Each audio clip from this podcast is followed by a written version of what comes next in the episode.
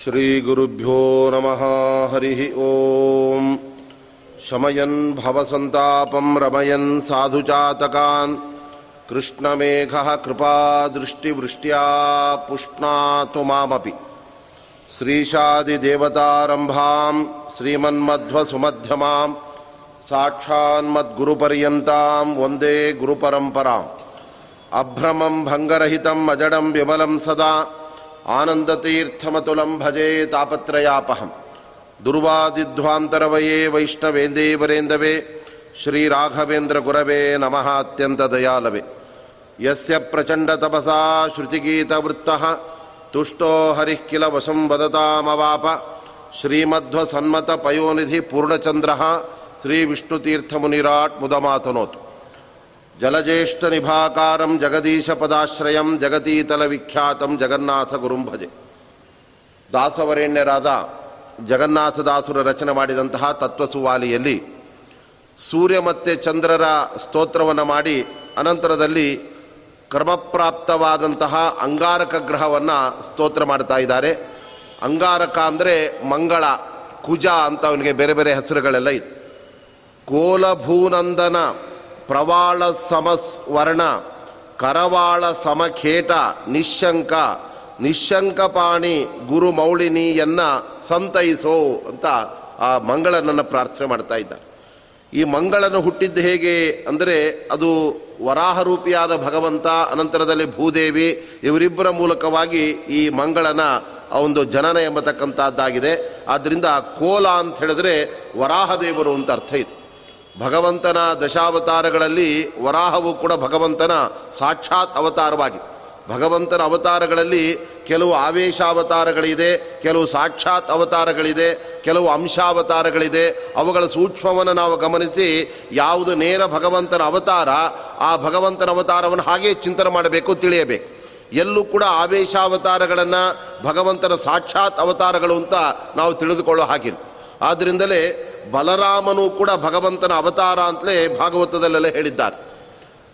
ಭಗವಂತನ ಇಪ್ಪತ್ನಾಲ್ಕು ಅವತಾರಗಳನ್ನು ಭಾಗವತದ ಆರಂಭದಲ್ಲಿ ಹೇಳುವಾಗ, ಅಲ್ಲಿ ಏಕೋನ ವಿಂಶೆ ವಿಂಶತಿತಮೇ ವೃಷ್ಣಿಷು ಪ್ರಾಪ್ಯ ಜನ್ಮನಿ ರಾಮಕೃಷ್ಣವು ಅಭರತು ಭುವಂ ಅಂತಲ್ಲಿ ಹೇಳುವಾಗ, ರಾಮನಾಗಿ ಕೃಷ್ಣನಾಗಿ ಭಗವಂತ ಅವತಾರ ಮಾಡಿ, ಅದು ಹತ್ತೊಂಬತ್ತು ಮತ್ತು ಇಪ್ಪತ್ತನೇ ಅವತಾರಗಳಲ್ಲಿ ಈ ಎಲ್ಲ ಭೂಮಿಯ ಭಾರವನ್ನು ಪರಿಹಾರ ಮಾಡಿದ ಅಂತ ಹೇಳ್ತಾ ಇದ್ದಾರೆ.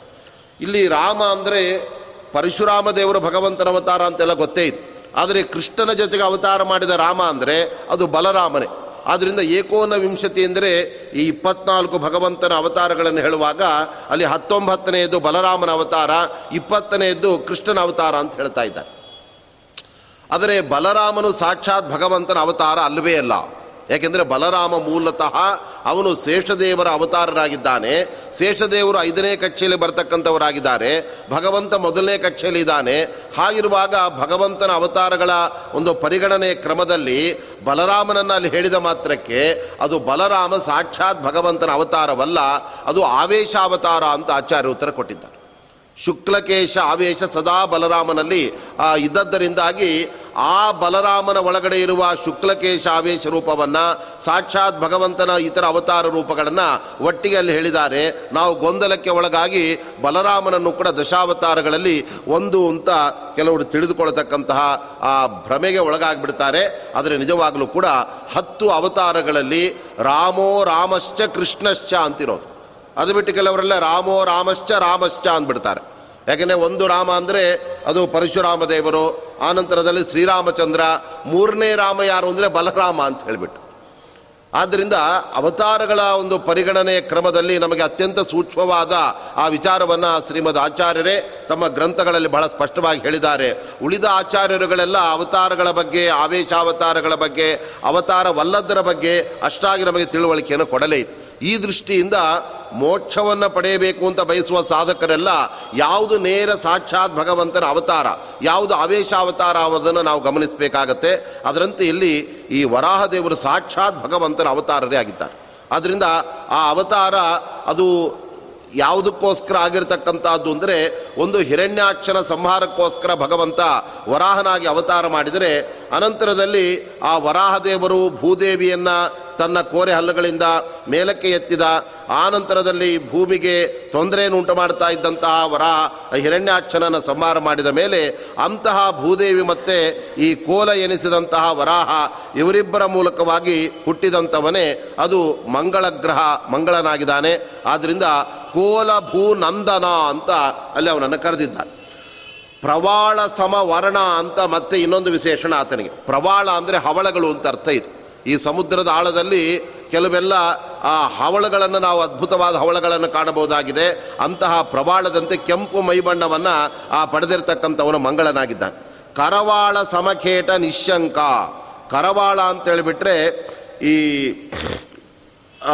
ಖಡ್ಗ ಅಂತ ಅರ್ಥ ಇದೆ. ಅದರಿಂದ ಖಡ್ಗವನ್ನು ಕೈಯಲ್ಲಿ ನಾಲ್ಕು ಭುಜಗಳ ತನಗಿದೆ ಆದ್ದರಿಂದ ಒಂದು ಕೈಯಲ್ಲಿ ಖಡ್ಗವನ್ನು ಅಲ್ಲಿ ಹಿಡಿದಿರ್ತಕ್ಕಂಥವನಾಗಿದ್ದಾನೆ. ಇನ್ನೊಂದರಿಂದ ಅಭಯ ಹಸ್ತ ಯಾರು ತನ್ನನ್ನು ಭಯಗೊಂಡು ರಕ್ಷಣೆಗೆ ಪ್ರಾರ್ಥನೆ ಮಾಡ್ತಾ ಇದ್ದಾರೆ ಮಂಗಳನನ್ನು, ಅಂಗಾರಕನನ್ನು, ಆ ಸಂದರ್ಭದಲ್ಲಿ ಅವರಿಗೆ ಭಕ್ತರಿಗೆ ಅಭಯವನ್ನು ಕೊಡ್ತಾ ಇದ್ದಾನೆ. ಆದ್ದರಿಂದ ಈ ರಾಹುವಿನಿಂದ ಅನಂತರದಲ್ಲಿ ಮಂಗಳನಿಂದ ಬೇರೆ ಬೇರೆ ಕೆಲವೆಲ್ಲ ಸಮಸ್ಯೆಗಳು ನಮಗೆ ಬರತಕ್ಕಂಥ ಪ್ರಸಂಗ ಇದ್ದಾಗ ಆ ಸಂದರ್ಭದಲ್ಲಿ ಆ ಗ್ರಹಗಳ ಆರಾಧನೆ, ಅವರ ಸ್ಮರಣೆಯನ್ನು ನಾವು ಮಾಡಿದಾಗ ನಮಗೆ ಅಭಯವನ್ನು ಅವರು ಕೊಡ್ತಾ ಇದ್ದಾರೆ. ಮತ್ತು ಸಮಖೇಟ, ಈತ ರಾಹುವಿಗೆ ಸಮಾನ ಅಂತ ಹೇಳ್ತಾ ಇದ್ದಾರೆ.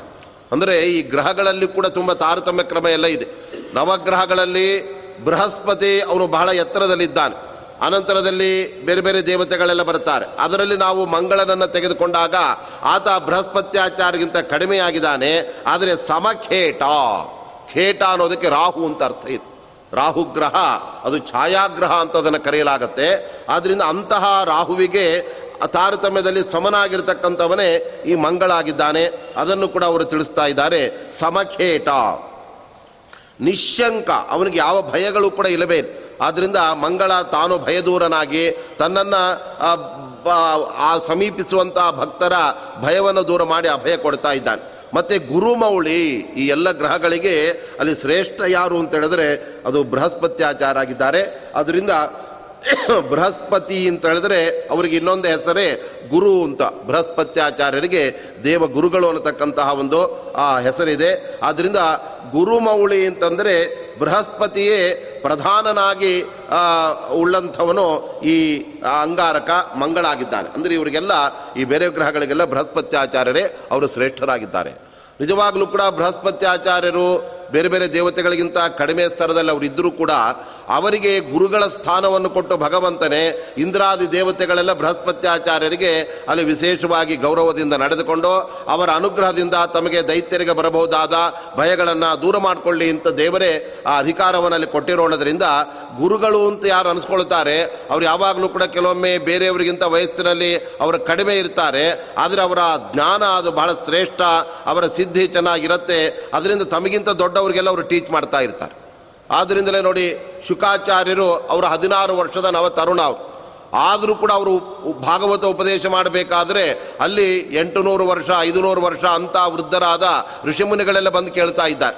ಹಾಗಾದರೆ ಹೇಗೆ ಸಣ್ಣ ಹುಡುಗ ಅಷ್ಟು ದೊಡ್ಡ ದೊಡ್ಡವರಿಗೆಲ್ಲ ಪಾಠ ಹೇಳೋದಕ್ಕೆ ಉಪದೇಶ ಮಾಡಲಿಕ್ಕೆ ಸಾಧ್ಯವಾಯಿತು? ಅಂದರೆ ವಯಸ್ಸಿನಿಂದ ದೊಡ್ಡತನವನ್ನು ಯಾವತ್ತೂ ಅಳೆಯತಕ್ಕಂಥದ್ದಲ್ಲ, ಅವರ ಜ್ಞಾನ ಮಟ್ಟದಿಂದ.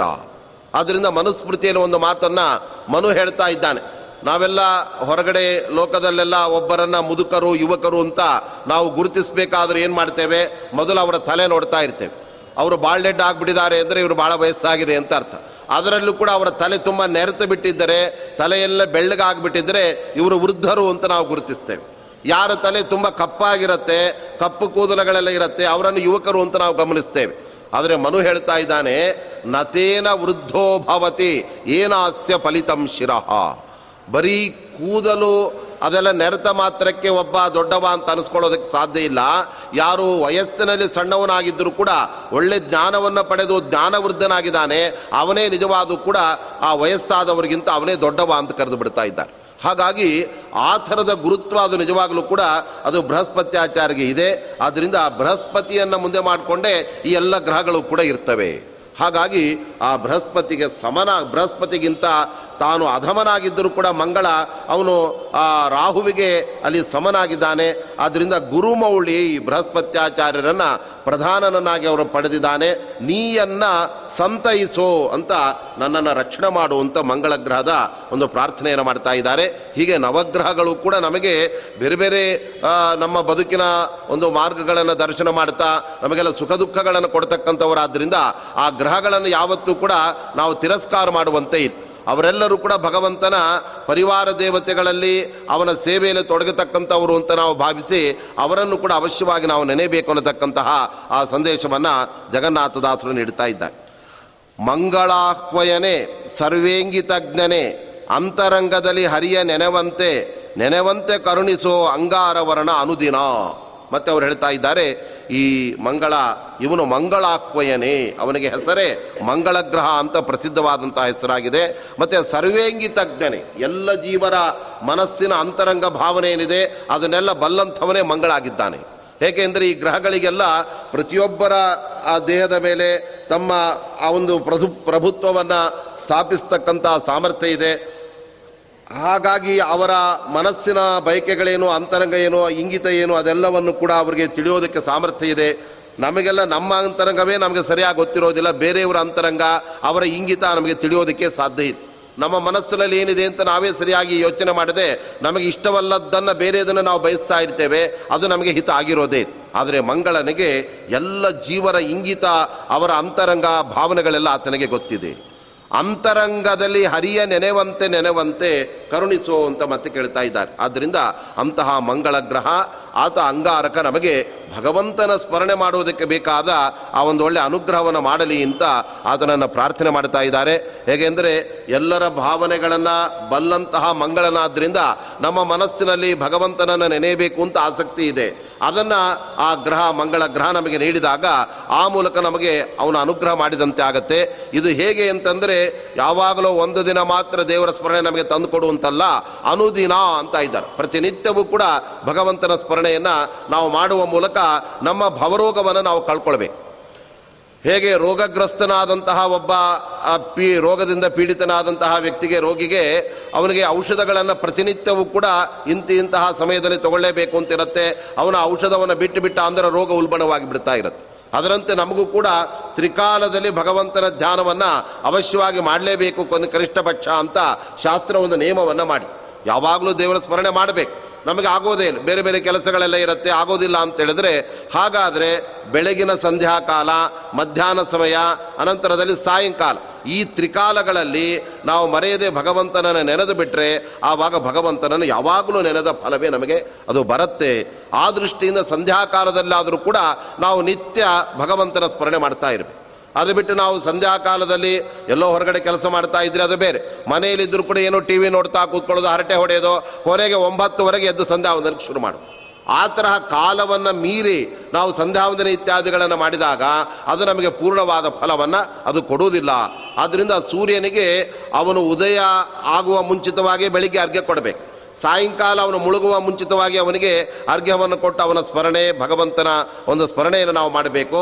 ಅದಕ್ಕೆ ಅಂಗಾರಕನಾದಂತಹ ಈ ಮಂಗಳ ಗ್ರಹ ಏನಿದ್ದಾನೆ, ಅವನು ನಮಗೆ ಪ್ರತಿನಿತ್ಯ ಭಗವಂತನ ಒಂದು ನೆನಪು ಬರುವಂತೆ, ಅವನನ್ನು ನೆನೆಯುವಂತೆ ಅವನು ಅನುಗ್ರಹಿಸಲಿ ಅಂತ ಆ ಮಂಗಳ ಗ್ರಹವನ್ನು ಪ್ರಾರ್ಥನೆ ಮಾಡ್ತಾ ಇದ್ದ ಭೌಮರಾಜನೆ ತ್ವನ್ಮಹಾಮಹಿಮೆ ತುತಿಸಲು ತುತಿಸಲು ನಾನು ಅಲ್ಪನು ಅಳಲೆ, ಪಾಮರನು ಎಂದೆಂದಿಗೂ ಸಜ್ಜನರ ಕಾಮಿತಾರ್ಥವನ್ನು ಕರುಣಿಸೋ, ಮತ್ತೆ ಇಲ್ಲಿ ಹೇಳ್ತಾ ಇದ್ದಾರೆ, ಈ ಮಂಗಳ ಇವನು ಭೌಮರಾಜನಾಗಿದ್ದಾನೆ. ಭೌಮ ಅಂದರೆ ಭೂಮಿಯಿಂದ ಹುಟ್ಟಿದ್ರಿಂದ ಅವನಿಗೆ ಭೌಮ ಅಂತ ಹೆಸರು. ಮತ್ತು ಅವನು ಬೇರೆ ಗ್ರಹಗಳಿಗಿಂತ ಶ್ರೇಷ್ಠನಾಗಿದ್ದಾನಾದ್ದರಿಂದ ಅವನು ರಾಜನಾಗಿದ್ದಾನೆ. ಆದ್ದರಿಂದ ಅಂತಹ ಭೌಮರಾಜನಾದ ಓ ಮಂಗಳನೇ, ತ್ವನ್ ಮಹಿಮೆ ತುತಿಸಲು ನಿನ್ನ ಮಹಿಮೆಯನ್ನು ಸ್ತೋತ್ರ ಮಾಡೋದಕ್ಕೆ ಅಳವೇ ಅಂತ ಇದ್ದಾರೆ. ಇದು ಸಾಧ್ಯವೇ ನನ್ನಿಂದ? ಹೇಗೆಂದರೆ ಮಂಗಳನಲ್ಲಿ ಆ ಎಲ್ಲ ಒಂದು ಗ್ರಹನಾಗಿ ಈ ಭೂಲೋಕದಲ್ಲಿರುವ ಎಲ್ಲ ಜೀವರ ಒಂದು ಮೇಲೆ ನಿಯಂತ್ರಣವನ್ನು ಸಾಧಿಸ್ತಕ್ಕಂತಹ ಸಾಮರ್ಥ್ಯವನ್ನು ಆತ ಪಡೆದಿದ್ದಾನೆ. ಆದ್ದರಿಂದ ಅವನ ಮಹಿಮೆಯನ್ನು ಪಾಮರನಿಗೆ ಅಳವೇ ಅಂತ ಇದ್ದಾರೆ. ನಾನು ಅಲ್ಪನಾಗಿದ್ದೇನೆ, ನನಗೆ ಮಂಗಳನನ್ನು ಸ್ತೋತ್ರ ಮಾಡ್ತಕ್ಕಂತಹ ಸಾಮರ್ಥ್ಯ ಇಲ್ಲ. ಹಾಗಾದರೆ ಸ್ತೋತ್ರ ಮಾಡಲಿಕ್ಕಾಗಲ್ಲ ಅಂದರೆ ಯಾಕೆ ಪ್ರಯತ್ನ ಮಾಡ್ತಾ ಇದ್ದೀರಿ? ಸ್ತೋತ್ರ ಮಾಡೋದೇ ಬಿಟ್ಟು ಬಿಡಿ. ಅಂದರೆ ನನಗೆ ಪೂರ್ಣವಾಗಿ ಸ್ತೋತ್ರ ಮಾಡಲಿಕ್ಕೆ ಆಗೋದಿಲ್ಲ. ಸ್ವಲ್ಪ ಮಟ್ಟಿಗೆ ನಾನು ಸ್ತೋತ್ರ ಮಾಡಬಲ್ಲೆ ಅಂತ ಜಗನ್ನಾಥದ ಆಶ್ರಯ ಆಶಯವಾಗಿದೆ. ಏಕೆಂದರೆ ಆ, ಮಹಾತ್ಮರನ್ನು ನಾವು ಸ್ತೋತ್ರ ಮಾಡಲಿಕ್ಕೆ ಆಗಲ್ಲ ಅಂತ ಅವರನ್ನು ನಾವು ಸ್ತೋತ್ರ ಮಾಡದೇ ಇದ್ದು ಬಿಟ್ಟರೆ ಅವರ ಅನುಗ್ರಹವನ್ನು ನಾವು ಪಡೆಯೋದಕ್ಕಾಗೋದಿಲ್ಲ. ಆದ್ದರಿಂದ ನಮಗೆ ಎಷ್ಟು ಶಕ್ತಿ ಇದೆಯೋ ಅಷ್ಟು ನಾವು ಅವರ ಸ್ತೋತ್ರದಲ್ಲಿ ನಮ್ಮನ್ನು ನಾವು ತೊಡಗಿಸಿಕೊಂಡಾಗ ಅವರು ನಮಗೆ ಅನುಗ್ರಹ ಮಾಡ್ತಾರೆ ಆದ್ದರಿಂದ ಸ್ತುತಿಸೋದಕ್ಕೆ ನನ್ನಿಂದ ಆಗೋದಿಲ್ಲ ಅಂತ ಅವ್ರು ಹೇಳುವ ಅವರ ಮಾತಿನ ಅಭಿಪ್ರಾಯವೇನು ಅಂದರೆ ಚೆನ್ನಾಗಿ ಸ್ತೋತ್ರ ಮಾಡಲಿಕ್ಕೆ ಆಗೋದಿಲ್ಲ. ಅಥವಾ ನನಗೆ ಪರಿಪೂರ್ಣವಾಗಿ ನಿನ್ನನ್ನು ಸ್ತೋತ್ರ ಮಾಡಲಿಕ್ಕೆ ಆಗೋದಿಲ್ಲ. ಆದರೂ ಕೂಡ ನನ್ನ ಯೋಗ್ಯತೆಗೆ ತಕ್ಕಂತೆ ನಿನ್ನನ್ನು ನಾನು ಸ್ತೋತ್ರ ಮಾಡಬಲ್ಲೆ ಅಂತ ಅವ್ರು ಹೇಳ್ತಾ ಇದ್ದಾರೆ. ಎಂದೆಂದಿಗೂ ಸಜ್ಜನರ ಕಾಮಿತಾರ್ಥವನ್ನು ಕರುಣಿಸು ಅಂತ ಇದ್ದಾರೆ.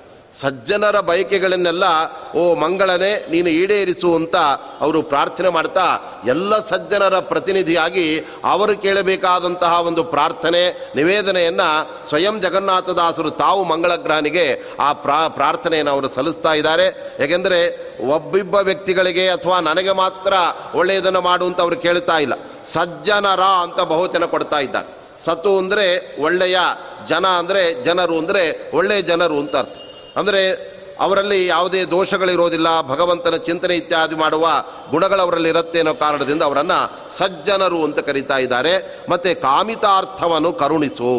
ಅವರ ಬಯಸಿದ ಎಲ್ಲ ಇಷ್ಟಾರ್ಥಗಳನ್ನು ನೀನು ಕೊಡುವಂತ ಮಂಗಳನನ್ನು ಸ್ತೋತ್ರ ಮಾಡ್ತಾ, ಅಂತಹ ಮಂಗಳ ಅವನು ಕೂಡ ಗ್ರಹಗಳಲ್ಲಿ ಒಬ್ಬನಾಗಿ ನಮಗೆಲ್ಲ ಒಳಿತನ್ನು ಉಂಟು ಮಾಡ್ತಾ ಇರ್ತಾನಾದ್ದರಿಂದ ನಮ್ಮ ಜಾತಕದಲ್ಲಿ ರಾಹು ಮತ್ತು ಅಂಗಾರಕ ಇವರಿಗೆಲ್ಲ ಸರಿಯಾದ ಸ್ಥಳದಲ್ಲಿ ಇದ್ದರು ಅಂದರೆ ನಮಗೆ ಒಳಿತು ಉಂಟಾಗ್ತಾ ಇರುತ್ತೆ. ಒಂದು ವೇಳೆ ಇದೇ ಮಂಗಳ ಕೆಲವೊಮ್ಮೆ ಕನ್ನೆಯರ ಜಾತಕದಲ್ಲಿ ಯಾವುದೋ ಕೆಟ್ಟ ಸ್ಥಳದಲ್ಲಿ ಕೂತ ಅಂದರೆ ಅದೇ ದೋಷವಾಗಿ ಬರುತ್ತೆ, ಅವರ ಮದುವೆ ವಿಳಂಬ ಆಗೋದಕ್ಕೆ ಈ ಕುಜ ದೋಷ ಅಂಗಾರಕ ದೋಷವೇ ಕಾರಣ ಅಂತ ಆಗಿಬಿಡ್ತಾ ಆದ್ದರಿಂದ ಅಂತಹ ಕುಜದೋಷದ ಒಂದು ಪರಿಹಾರಕ್ಕೋಸ್ಕರವಾಗಿ ಅಂಗಾರಕನ ಒಂದು ದೋಷವನ್ನು ನಾವು ಪರಿಹಾರ ಮಾಡಿಕೊಳ್ಬೇಕು ಅಂತಾದರೆ ಅವನ ಸ್ಮರಣೆಯನ್ನು ನಾವು ಮಾಡಿದಾಗ ಆವಾಗ ಅವರಿಗೆ ತಾನು ಅನುಗ್ರಹವನ್ನು ಮಾಡಿಯೇ ಮಾಡ್ತಾನೆ. ಆವಾಗ ಅವನು ಹೇಗೆ ಆ ಸಮಸ್ಯೆಯನ್ನು ಪರಿಹಾರ ಮಾಡ್ತಾನೆ ಅಂದರೆ ಯಾವ ಕನ್ನೆಯ ಜಾತಕದಲ್ಲಿ ಕುಜದೋಷ ಅಥವಾ ಅಂಗಾರಕ ದೋಷ ಇದೆ ಅಂತಾಗಿ ಆ ಹುಡುಗಿಯ ವಿವಾಹ ತಡವಾಗ್ತಾ ಇರುತ್ತೆ. ಅಂತಹ ಅವಳು ಅಥವಾ ಅವರ ಕುಟುಂಬದವರು ಮಂಗಳನ, ಶಾಂತಿಯನ್ನು, ವಿಶೇಷವಾಗಿ ನವಗ್ರಹ, ಹೋಮ ಇತ್ಯಾದಿಗಳನ್ನು ಅವರು ಆಚರಣೆ ಮಾಡಿದಾಗ ಆ ಸಂದರ್ಭದಲ್ಲಿ ಕುಜದೋಷ ಇರುವ ಒಬ್ಬ ವರನೇ ಅವರಿಗೆ ದೊರಕುವಂತೆ ಮಾಡಿ ಆ ಎರಡು ದೋಷಗಳು ಕೂಡ ಒಟ್ಟಿಗೆ ಸೇರಿದಾಗ ಅದು ಯಾವ ಎಫೆಕ್ಟ್ ಆಗದಂತೆ ಮಂಗಳ ಅನುಗ್ರಹವನ್ನು ಮಾಡ್ತಾ ಇರ್ತಾನೆ. ಆದ್ದರಿಂದ ಜ್ಯೋತಿಷ್ಯದ ರೀತಿಯಿಂದಲೂ ಕೂಡ ಈ ಕುಜ, ಮಂಗಳ, ಅವನು ಒಳ್ಳೆ ಮಂಗಳವನ್ನೇ ಉಂಟು ಮಾಡ್ತಾನೆ, ತನ್ನನ್ನು ಭಜಿಸಿದ ಅವನನ್ನು ನಾವು ಮರೆತು ಬಿಟ್ಟರೆ ಆವಾಗ ಅವನಿಂದಲೇ ಕುಜದೋಷ ಇತ್ಯಾದಿಗಳೆಲ್ಲ ಆ ದೋಷಗಳು ಕೂಡ ಬಂದುಬಿಡತ್ತೆ. ಹಾಗಾಗದಂತೆ ಎಲ್ಲ ಭಕ್ತರ ಕಾಮಿತಾರ್ಥಗಳನ್ನು, ಅವರ ಬಯಕೆಗಳನ್ನು ನೀಡು ಎಂಬುದಾಗಿ ಹೇಳಿ ನಮಗೆ ವಿಶೇಷವಾಗಿ ಭಗವಂತನ ಅನುಗ್ರಹವನ್ನು ಪಡೆಯೋದಕ್ಕೂ ಕೂಡ ಆ ಗ್ರಹಗಳು ನಮಗೆ ಸಹಕಾರವನ್ನು ಕೊಡುತ್ತವೆ ಎಂಬತಕ್ಕಂಥದ್ದನ್ನು ಇಲ್ಲಿ ತಿಳಿಸ್ತಾ ಇದ್ದಾರೆ. ಮುಂದೆ ಬುಧಗ್ರಹದ ಸ್ತೋತ್ರವನ್ನು ಮಾಡ್ತಾ ಇದ್ದಾರೆ. ಬುಧನೇ, ನೀ ಸುಗುಣವಾರಿಧಿ ಎಂದು ಭಿನ್ನೈಪಿ ಕ್ಷುಧೆಯ ಪರಿಹರಿಸಿ ಸುಜ್ಞಾನ ಸುಜ್ಞಾನ ಸದ್ಭಕ್ತಿ ಸುದಯ ಪಾನವನು ಕರುಣಿಸೋ. ಮತ್ತೆ ಬುಧನನ್ನ ಪ್ರಾರ್ಥನೆ ಮಾಡುವಾಗ ಅವರು ಹೇಳ್ತಾ ಇದ್ದಾರೆ, ಈ ಬುಧ ಅವನು ನಿಜವಾಗಲೂ ಕೂಡ ಚಂದ್ರ ಮತ್ತೆ ಈ ಬೃಹಸ್ಪತ್ಯಾಚಾರರ ಮಡದಿಯಾದ ತಾರಾದೇವಿ ಅವರಿಬ್ಬರ ದಾಂಪತ್ಯದಲ್ಲಿ ಅವತಾರ ಮಾಡಿದಂಥವನೇ ಬುಧನಾಗಿದ್ದಾನೆ. ನಿಜವಾಗಲೂ ಕೂಡ ಆ ಬುಧನನ್ನ ಚಂದ್ರನ ಮೂಲಕವಾಗಿ ನಾನು ಎತ್ತಿದ್ದೇನೆ ಅಂತ ಹೇಳಿದಂತಹ ತಾರಿಗೆ ಬೇರೊಬ್ಬ ಪುರುಷನ ಸಂಘ ಮಾಡಿದ್ರಿಂದ ಅವಳಿಗೆ ಪಾತಿವ್ರತನೆ ಹೊಟ್ಟೋಗ್ಬಿಡುತ್ತಲ್ಲ ಅಂತ ಪ್ರಶ್ನೆ ಬಂದಾಗ ಆ ಸಂದರ್ಭದಲ್ಲಿ ಅವಳ ಬೇರೆ ಬೇರೆ ಗುಣಗಳನ್ನು ಗಮನಿಸಿದಂಥ ಬ್ರಹ್ಮದೇವರು, ಈಗ ನಿಜವಾದದ್ದನ್ನು ತಾರೆ ಹೇಳಿದಾಳೆ ಆದ್ದರಿಂದ ಆ ಬುಧ ಅವನು ನಿಜವಾಗಲೂ ಕೂಡ ಆ ಚಂದ್ರನ ಮಗನಾಗಿದ್ದಾನೆ. ಇನ್ಮೇಲೆ ಇವಳಿಗೆ ಯಾವುದೇ ರೀತಿಯಾದ ಪಾತಿವ್ರತ್ಯಕ್ಕೆ ಧಕ್ಕೆ ಬರುವ ದೋಷಗಳು ಇರದೇ ಹೋಗಲಿ ಅಂತ ಆ ಬ್ರಹ್ಮದೇವರು ತಾರಾದೇವಿಗೆ ಅನುಗ್ರಹ ಮಾಡಿದಾಗ ಅವಳಲ್ಲಿ ಮತ್ತೆ ಪಾತಿವ್ರತ್ಯ ಅದು ಮೊದಲಿಗಿಂತ ಹೆಚ್ಚಿಗೆ ಇಲ್ಲಿ ಕಾಣಿಸ್ಲಿಕ್ಕೆ ಶುರುವಾಯಿತು. ಅದರಿಂದ ಐದು ಮಂದಿ ಪತಿವ್ರತ ಸ್ತ್ರೀಯರಲ್ಲಿ ಬೃಹಸ್ಪತ್ಯಾಚಾರ ಹೆಂಡತಿಯನ್ನು ಕೂಡ ಅಲ್ಲಿ ಸ್ಮರಣೆ ಮಾಡತಕ್ಕಂತಹ ಕ್ರಮ ಇತ್ತು ಅಹಲ್ಯ ದ್ರೌಪದಿ ತಾರಾ ತಾರಾ ಮಂಡೋದರಿ ತಥಾ ಅಂತ ಅಲ್ಲಿ ಹೇಳುವಾಗ ಕೆಲವರು ಅಹಲ್ಯ ದ್ರೌಪದಿ ಸೀತಾ ಅಂತೆಲ್ಲ ಹೇಳಿಬಿಡ್ತಾರೆ. ಅಲ್ಲಿ ಸೀತೆಯನ್ನು ಸೇರಿಸಬೇಕಾದ ಅವಶ್ಯಕತೆ ಇಲ್ಲ. ಯಾಕೆಂದರೆ ಸೀತೆ ಅಂದರೆ ಸಾಕ್ಷಾತ್ ಮಹಾಲಕ್ಷ್ಮಿ. ಮಹಾಲಕ್ಷ್ಮಿಯನ್ನು ಇತರ ಪತಿವ್ರತೆಯರಲ್ಲಿ ಸೇರಿಸಬೇಕಾದ ಒಂದು ಅವಶ್ಯಕತೆ ಎಂಬತಕ್ಕಂಥದ್ದಿಲ್ಲ. ಅಲ್ಲಿ ಇಬ್ಬರು ತಾರಾ ಅಂತ ತಾರೆಯರನ್ನು ತೆಗೆದುಕೊಂಡಾಗ ಒಂದು ವಾಲಿಯ ಹೆಂಡತಿಯಾದಂತಹ ತಾರೆ ಆನಂತರದಲ್ಲಿ ಬೃಹಸ್ಪತ್ಯಾಚಾರ ಮಡದಿಯಾಗಿರ್ತಕ್ಕಂಥ ತಾರಾದೇವಿ. ಆದರೆ ಆಕೆ ಚಂದ್ರನ ಒಂದು ಸಂಘವನ್ನು ಪಡೆದಿದ್ದರೂ ಕೂಡ ಬ್ರಹ್ಮದೇವರ ಒಂದು ವಿಶೇಷವಾದ ವರ ಅನುಗ್ರಹದಿಂದ ಅವಳು ನಿಜವಾದ ಪತಿವ್ರತೆಯಾಗಿ ಬಿಟ್ಟದ್ರಿಂದ ಅವಳಿಗೆ ಆ ಪತಿವ್ರತಾ ಸ್ತ್ರೀಯರ ಗುಂಪಿನಲ್ಲಿ ಒಂದು ವಿಶೇಷವಾದ ಸ್ಥಾನ ಇತ್ತು. ಏಕೆಂದರೆ ವ್ಯಕ್ತಿಯ ಅಂತರಂಗದಲ್ಲಿ ಯಾವ ತರಹ ಅವರ ಶಕ್ತಿ, ಅವರ ಒಂದು ಸಿದ್ಧಿ ಇರುತ್ತೆ ಅಂತ ನಮಗೆ ಗೊತ್ತಾಗೋದಿಲ್ಲ. ಅಂತಹ ಸಂದರ್ಭದಲ್ಲಿ ಅವರು ಯಾವುದೋ ಒಂದು ಸಂದರ್ಭದಲ್ಲಿ ಒಬ್ಬ ಪುರುಷನ ಸಂಘವನ್ನು ಮಾಡಿದ್ದಾರೆ ಎಂದ ಮಾತ್ರಕ್ಕೆ ಅವರು ತಮ್ಮ ಬದುಕಿನುದ್ದಕ್ಕೂ ಸಿದ್ಧಿಯನ್ನು ಪಡೆದು ಆ ಒಂದು ಪಾತಿವೃತ್ಯವನ್ನು ಏನು ಗಳಿಸಿರ್ತಾರೆ, ಅದು ಯಾವತ್ತೂ ಕೂಡ ನಾಶ ಆಗುವುದಿಲ್ಲ ಆದ್ದರಿಂದಲೇ ನೋಡಿ, ಯಾರು ಇಂದು ಚಂದ್ರನ ಸಂಘವನ್ನು ಮಾಡಿದ್ದರೂ ಕೂಡ ಅವಳು ಪತಿವ್ರತೆಯಾಗಿ ಉಳಿದಿದ್ದಾಳೆ ಅಂತ ಹೇಳಬೇಕಾದರೆ ಅವಳು ಹೇಗೆ ತನ್ನ ಪಾತಿವ್ರತ್ಯವನ್ನು ಉಳಿಸ್ಕೊಂಡಿದ್ದಾಳೆ ಅಂತ ಗೊತ್ತಾಗುತ್ತೆ. ಆದ್ದರಿಂದಲೇ ಮಹಾಭಾರತದಲ್ಲಿ ಇನ್ನೊಂದು ಕಥೆಯು ಕೂಡ ಭಾಗವತದಲ್ಲೂ ಕೂಡ ಇದೆ. ಅಶ್ವತ್ಥಾಮ ಅವನು ಮದುವೆನೇ ಮಾಡ್ಕೊಳ್ಳದೇ ಇದ್ದರೂ ಕೂಡ ದುರ್ಯೋಧನನ ಒಂದು ಮಾತಿನಿಂದಾಗಿ, ಆಯಿತು, ನೀನು ಹೇಳಿದಂತೆ ನಿನ್ನ ಪತ್ನಿಯಾದಂತಹ ಭಾನುಮತಿಯಲ್ಲಿ ನಾನು ಸಂಘ ಮಾಡಿ, ಅಲ್ಲಿ ಮಗುವನ್ನು ಹುಟ್ಟಿಸಿ, ಆತನನ್ನು ಈ ಕೌರವ ಸಾಮ್ರಾಜ್ಯಕ್ಕೆ ಮುಂದಿನ ಒಬ್ಬ ದೊರೆಯನ್ನಾಗಿ ಮಾಡ್ತೇನೆ ಅಂತ ಬಾಯಲ್ಲಿ ಬರೀ ಆಯಿತು ಅಂತ ಒಪ್ಕೊಂಡಿದ್ದಕ್ಕೆ ಅವನ ಬ್ರಹ್ಮಚಾರ್ಯ ಹೊಟ್ಟೋಯ್ತು ನೋಡಿದರೆ ಅಶ್ವತ್ಥಾಮಾಚಾರು ಮಹಾಬ್ರಹ್ಮಚಾರಿಗಳು. ಅವರಿಗೆ ಮದುವೆನೇ ಆಗಿಲ್ಲ. ಆದರೂ ಬೇರೊಬ್ಬನ ಹೆಂಡತಿಯಲ್ಲಿ ನಾನು ಸಂಘ ಮಾಡಿ ಆ ಮಗುವನ್ನು ಹುಟ್ಟಿಸ್ತೇನೆ ಅಂತ ಒಪ್ಕೊಂಡಿದ್ದಕ್ಕೆ ಅವರ ಬ್ರಹ್ಮಚರ್ಯ ಹೊಟ್ಟೋಯಿತು ಅದರದೇ ಅರ್ಜುನ ಅವನಿಗೆ ಒಂದಲ್ಲ, ಮೂರು ಮೂರು ಮದುವೆಗಳಾಗಿತ್ತು. ಆದರೂ ಕೂಡ ಅವನಲ್ಲಿ ಬ್ರಹ್ಮಚರ್ಯ ಅದ್ಭುತವಾಗಿತ್ತು. ಅದಕ್ಕೆ ಕಾರಣವೇನು ಅಂದರೆ, ಋತುಕಾಲ ಮುಗಿದ ನಂತರ ಮಾತ್ರ ತನ್ನ ಸ್ವಪತ್ನಿಯನ್ನು ಯಾನು ಸೇರ್ತಾ ಇದ್ದಾನೆ, ಆತ ಗೃಹಸ್ಥನಾದರೂ ಕೂಡ ಅವನಲ್ಲಿ ಬ್ರಹ್ಮಚರ್ಯ ಹಾಗೇ ಇರುತ್ತೆ. ಆದ್ದರಿಂದಲೇ ಕೃಷ್ಣ ಪರಮಾತ್ಮನು ಕೂಡ ಷೋಡಶ ಸ್ತ್ರೀ ಸಹಸ್ರಕ್ಕೆ ಅವನು ಒಡೆಯನಾಗಿದ್ದರೂ ಕೂಡ ಸಾವಿರಾರು ಮಂದಿ ಹೆಂಡತಿಯರನ್ನು ಪಡೆದಿದ್ದರೂ ಕೂಡ ಅವನು ಬ್ರಹ್ಮಚಾರಿಯಾಗಿಯೇ ಆಗಿದ್ದಾನೆ. ಅನಾದಿ ಬ್ರಹ್ಮಚಾರಿ ಚ ಅಂತ ನಾವು ಕೃಷ್ಣನನ್ನು ಸ್ತೋತ್ರ ಮಾಡ್ತೇವೆ. ಹಾಗಾದರೆ ಆ ವ್ಯಕ್ತಿಯಲ್ಲಿರ್ತಕ್ಕಂತಹ ಗುಣಗಳೇನಿದೆ, ಅದು ಸಹಜವಾದ ಗುಣಗಳಾಗಿದ್ದಾಗ ಆ ಸಂದರ್ಭದಲ್ಲಿ ಯಾವುದೋ ಕಾರಣದಿಂದ ಅವರ ಆ ಒಂದು ಶಕ್ತಿಗೆ ಚ್ಯುತಿಯನ್ನು ಉಂಟು ಮಾಡುವ ಒಂದೆರಡು ಘಟನೆಗಳು ನಡೆದ ಮಾತ್ರಕ್ಕೆ ಅವರನ್ನು ಆ ದೊಡ್ಡ ಸ್ಥಾನದಿಂದ ನಾವು ದೂರ ತಳ್ಳೋದಕ್ಕೆ ಆಗೋದಿಲ್ಲ. ಅದರಂತೆ ಇಲ್ಲಿ ಆ ತಾರಾ ದೇವಿಯು ಕೂಡ ಅವಳು ಬೃಹಸ್ಪತ್ಯಾಚಾರ್ಯರ ಹೆಂಡತಿ, ಅವಳ ಮೂಲಕ ಬುಧ ಹುಟ್ಟಿದ್ದಾನೆ ಆದರೂ ಕೂಡ ತಾರೆ ಆ ಪತಿವ್ರತೆಯರಲ್ಲಿ ತನ್ನ ಸ್ಥಾನವನ್ನು ಹಾಗೆ ಉಳಿಸ್ಕೊಂಡಿದ್ದಾಳೆ. ಆದ್ದರಿಂದ ಆ ಬುಧ ಅಂದರೆ ಅವನು ಸುಗುಣ ವಾರಿಧಿ ಅಂತ ಇದ್ದಾನೆ. ಒಳ್ಳೆ ಸದ್ಗುಣಗಳಿಗೆ ಸಮುದ್ರದಂತೆ ಆ ಬುಧ ಇದ್ದಾನೆ. ಆದ್ದರಿಂದ ಆ ಬುಧನಲ್ಲಿ ಬೇರೆ ಬೇರೆ ರೀತಿಯಾಗಿರ್ತಕ್ಕಂಥ ಗುಣಗಳು. ಅದರಲ್ಲೂ ಕೂಡ ಪಂಚಮ ಸ್ಥಾನದಲ್ಲಿ ಜಾತಕದ ರೀತಿಯ ಜ್ಯೋತಿಷ್ಯದಲ್ಲಿ ಬುಧ ಇದ್ದ ಅಂದರೆ ಅವನು ಮಹಾಬುದ್ಧಿವಂತನಾಗಿಬಿಡ್ತಾನಂತ. ಆದ್ದರಿಂದ ಆ ಬುಧ ಎಲ್ಲರಿಗೆ ಜ್ಞಾನ ಮುಂತಾದ ಗುಣಗಳನ್ನು ಕೊಡ್ತಕ್ಕಂಥವನಾಗಿದ್ದಾನೆ. ತಾನು ಕೂಡ ಸ್ವಯಂ ಸುಗುಣ ವಾರಿಸಿಯಾಗಿದ್ದಾನೆ. ಸಮುದ್ರದಂತೆ ಗುಣಗಳಿಗೆ ಅವನು ನೆಲೆಯಾಗಿದ್ದಾನೆ. ಅವನನ್ನು ನಾವು ಭಿನ್ನಯಿಸುವೆ ಅವನನ್ನು ನಾವು ಪ್ರಾರ್ಥನೆ ಮಾಡಬೇಕು. ಏನು ಅಂದರೆ ಕ್ಷುಧೆಯ ಪರಿಹರಿಸಿ ಸುಜ್ಞಾನ, ಸುಧೆಯ ಪಾನವನ್ನು ಕರುಣಿಸೋ ಅಂತ ಇದ್ದಾನೆ. ನಮಗೆ ಹಸಿವೆಯನ್ನು ದೂರ ಮಾಡುವಂಥ ಬುಧನನ್ನು ಕೇಳ್ತಾ ಇದ್ದಾನೆ. ಇದೇನು ಹೋಗಿ ಹೋಗಿ ಯಾರಾದರೂ ಕೂಡ ನಮಗೆ ಹಸಿವೆಯನ್ನು ದೂರ ಮಾಡೋ, ನಮಗೆ ಬಾಯಾರಿಕೆಯನ್ನು ದೂರ ಮಾಡುವಂಥ ದೇವರ ಹತ್ರ ಕೇಳೋದುಂಟಾ? ಅಂದರೆ, ಇಲ್ಲಿ ಹಸಿವೆ ಅಂದರೆ ಅದು ಹೊಟ್ಟೆ ಹಸಿವಿನ ಬಗ್ಗೆ ಜಗನ್ನಾಥದಾಸರು ಹೇಳ್ತಾ ಇರೋದನ್ನು. ಯಾಕೆಂದರೆ ಅವರೇನು ಮುಂದೆ ಕೇಳ್ತಾ ಇದ್ದಾರೆ, ಬುಧನಲ್ಲಿ ಪ್ರಾರ್ಥನೆಯನ್ನು ಮಾಡ್ತಾ ಇದ್ದಾರೆ ಅಂದರೆ, ಸುಜ್ಞಾನ ಸದ್ಭಕ್ತಿ, ಸುಧೆಯ ಪಾನವನ್ನು ಕರುಣಿಸೋ ಅಂತ ಇದ್ದಾರೆ. ಓ, ಬುಧನೇ, ನಮಗೆ ಭಗವಂತನ ಒಳ್ಳೆಯ ಜ್ಞಾನ, ಅನಂತರದಲ್ಲಿ ಅವನ ಭಕ್ತಿ, ಈ ಅಮೃತವನ್ನು ನಮಗೆ ಕುಡಿಸು ಅಂತ ಅವರು ಕೇಳ್ತಾ ಇದ್ದಾರೆ. ಹಾಗಾದರೆ ಜ್ಞಾನವೆಂಬ ಅಮೃತವನ್ನು ನಮಗೆ ಕೊಡಿಸು ಅಂತ ಬುಧನನ್ನು ಯಾಕೆ ನಾವು ಪ್ರಾರ್ಥನೆ ಮಾಡ್ತೇವೆ ಅಂದರೆ, ಅವನು ಬುಧ ಅಂದರೆ ಬುದ್ಧಿಯನ್ನು ಕೊಡ್ತಕ್ಕಂಥವನು, ಒಳ್ಳೆ ಜ್ಞಾನವನ್ನು ಕೊಡ್ತಕ್ಕಂಥವನು. ಆದ್ದರಿಂದ ಅವನು ನಮಗೆ ಸುಜ್ಞಾನವೆಂಬ ಅಮೃತವನ್ನು ಕುಡಿಸಲಿ ಅಂತ ಕೇಳುವಾಗ, ಹಾಗಾದರೆ ಅದಕ್ಕೆ ಅನುಗುಣವಾಗಿ ನಮಗೆ ಹಸಿವೆ ಎಂದರೆ ಆ ಕ್ಷುಧೆ ಅಂದರೆ ಯಾವ್ದು ತಗೊಳ್ಬೇಕೋ? ನಮ್ಮ ಹೊಟ್ಟೆಯ ಹಸಿವನ್ನು ನಾವು ತಗೊಳ್ಳೋದಲ್ಲ, ನಮ್ಮ ಜ್ಞಾನದ ಹಸಿವು ಅಥವಾ ಬುದ್ಧಿಯ ಹಸಿವನ್ನು ನಾವು ತಗೊಳ್ಬೇಕು. ಏಕೆಂದರೆ ನಮಗೆ ಹೊಟ್ಟೆ ಹಸಿವಾದಾಗ ಹೇಗೆ ಆಹಾರ ಬೇಕು ಅಂತ ನಮಗೆ ಅನಿಸ್ತಾ ಇರುತ್ತೆ. ಅದರಂತೆ ಜ್ಞಾನಿಗಳಿಗೆಲ್ಲ ಅವ್ರಿಗೆ ಹೊಟ್ಟೆ ಚಿಂತೆ ಅವ್ರಿಗೆ ಹೆಚ್ಚಾಗಿರೋದೇ. ನಮಗೆಲ್ಲ ಬರೀ ಹೊಟ್ಟೆಯದು ಮಾತ್ರ ಚಿಂತೆ ನಮಗೆ. ಆದ್ದರಿಂದ ಅದರ ಬಗ್ಗೆನೇ ಯೋಚನೆ ಮಾಡ್ತಾ ಇರ್ತೀವಿ, ಅದರ ತಯಾರಿಕೆಗೆ ಬೇರೆ ಬೇರೆ ಪ್ರಯತ್ನ ಮಾಡ್ತಾ ಇರ್ತೇವೆ. ಆದರೆ ಚುತ್ತು ಅಂದರೆ ಹಸಿವೆ, ಅದು ಜ್ಞಾನದ ಹಸಿವು ಯಾರಿಗಿರತ್ತೆ, ಅವರಿಗೆ ಬುಧ ಜ್ಞಾನದ ಆ ಒಂದು ಅಮೃತವನ್ನೇ ಭೋಜನ ಮಾಡಿಸ್ಬಿಡ್ತಾ ಇದ್ದಾನೆ. ಅದರಿಂದ ನಾವು ದೇವರ ಹತ್ರ ಎಲ್ಲ ಅಥವಾ ಬುಧನ ಹತ್ರ ಹೋಗಿ ನಮಗೆ ಹಸಿವೆ ಆಗಿದೆ, ಬಾಯಾರಿಕೆ ಆಗಿದೆ, ಅದನ್ನು ನೀಗಿಸುವಂಥ ಇಂತಹ ಅಲ್ಪವಾದ ಪ್ರಾರ್ಥನೆಯನ್ನು ಯಾವತ್ತೂ ಮಾಡ್ತಕ್ಕಂಥದ್ದಲ್ಲ. ಆದ್ದರಿಂದ ಇಲ್ಲಿ ಛುತು ಅಂತಂದರೆ ಹಸಿವೆ, ಅದು ಜ್ಞಾನದ ಹಸಿವೆ, ನಮಗೆ ಜ್ಞಾನದಾಹ ಇದೆ, ಅದನ್ನು ತಣಿಸು, ನಮಗೆ ಅಮೃತವನ್ನು, ಜ್ಞಾನಾಮೃತವನ್ನು ಕೊಡು ಅಂತ ಆ ರೀತಿಯಾಗಿ ಅವರು ಪ್ರಾರ್ಥನೆ ಮಾಡ್ತಾ ಇದ್ದಾರೆ. ಅದರಿಂದ ಕ್ಷುಧೇಯ ಪರಿಹರಿಸಿ ಅಂತ ಇದ್ದಾರೆ. ನಮಗೆ ಯಾವಾಗಲೂ ಕೂಡ ಹಸಿವೆ ಆದಾಗ ಊಟವನ್ನು ಬಯಸ್ತೇವೆ.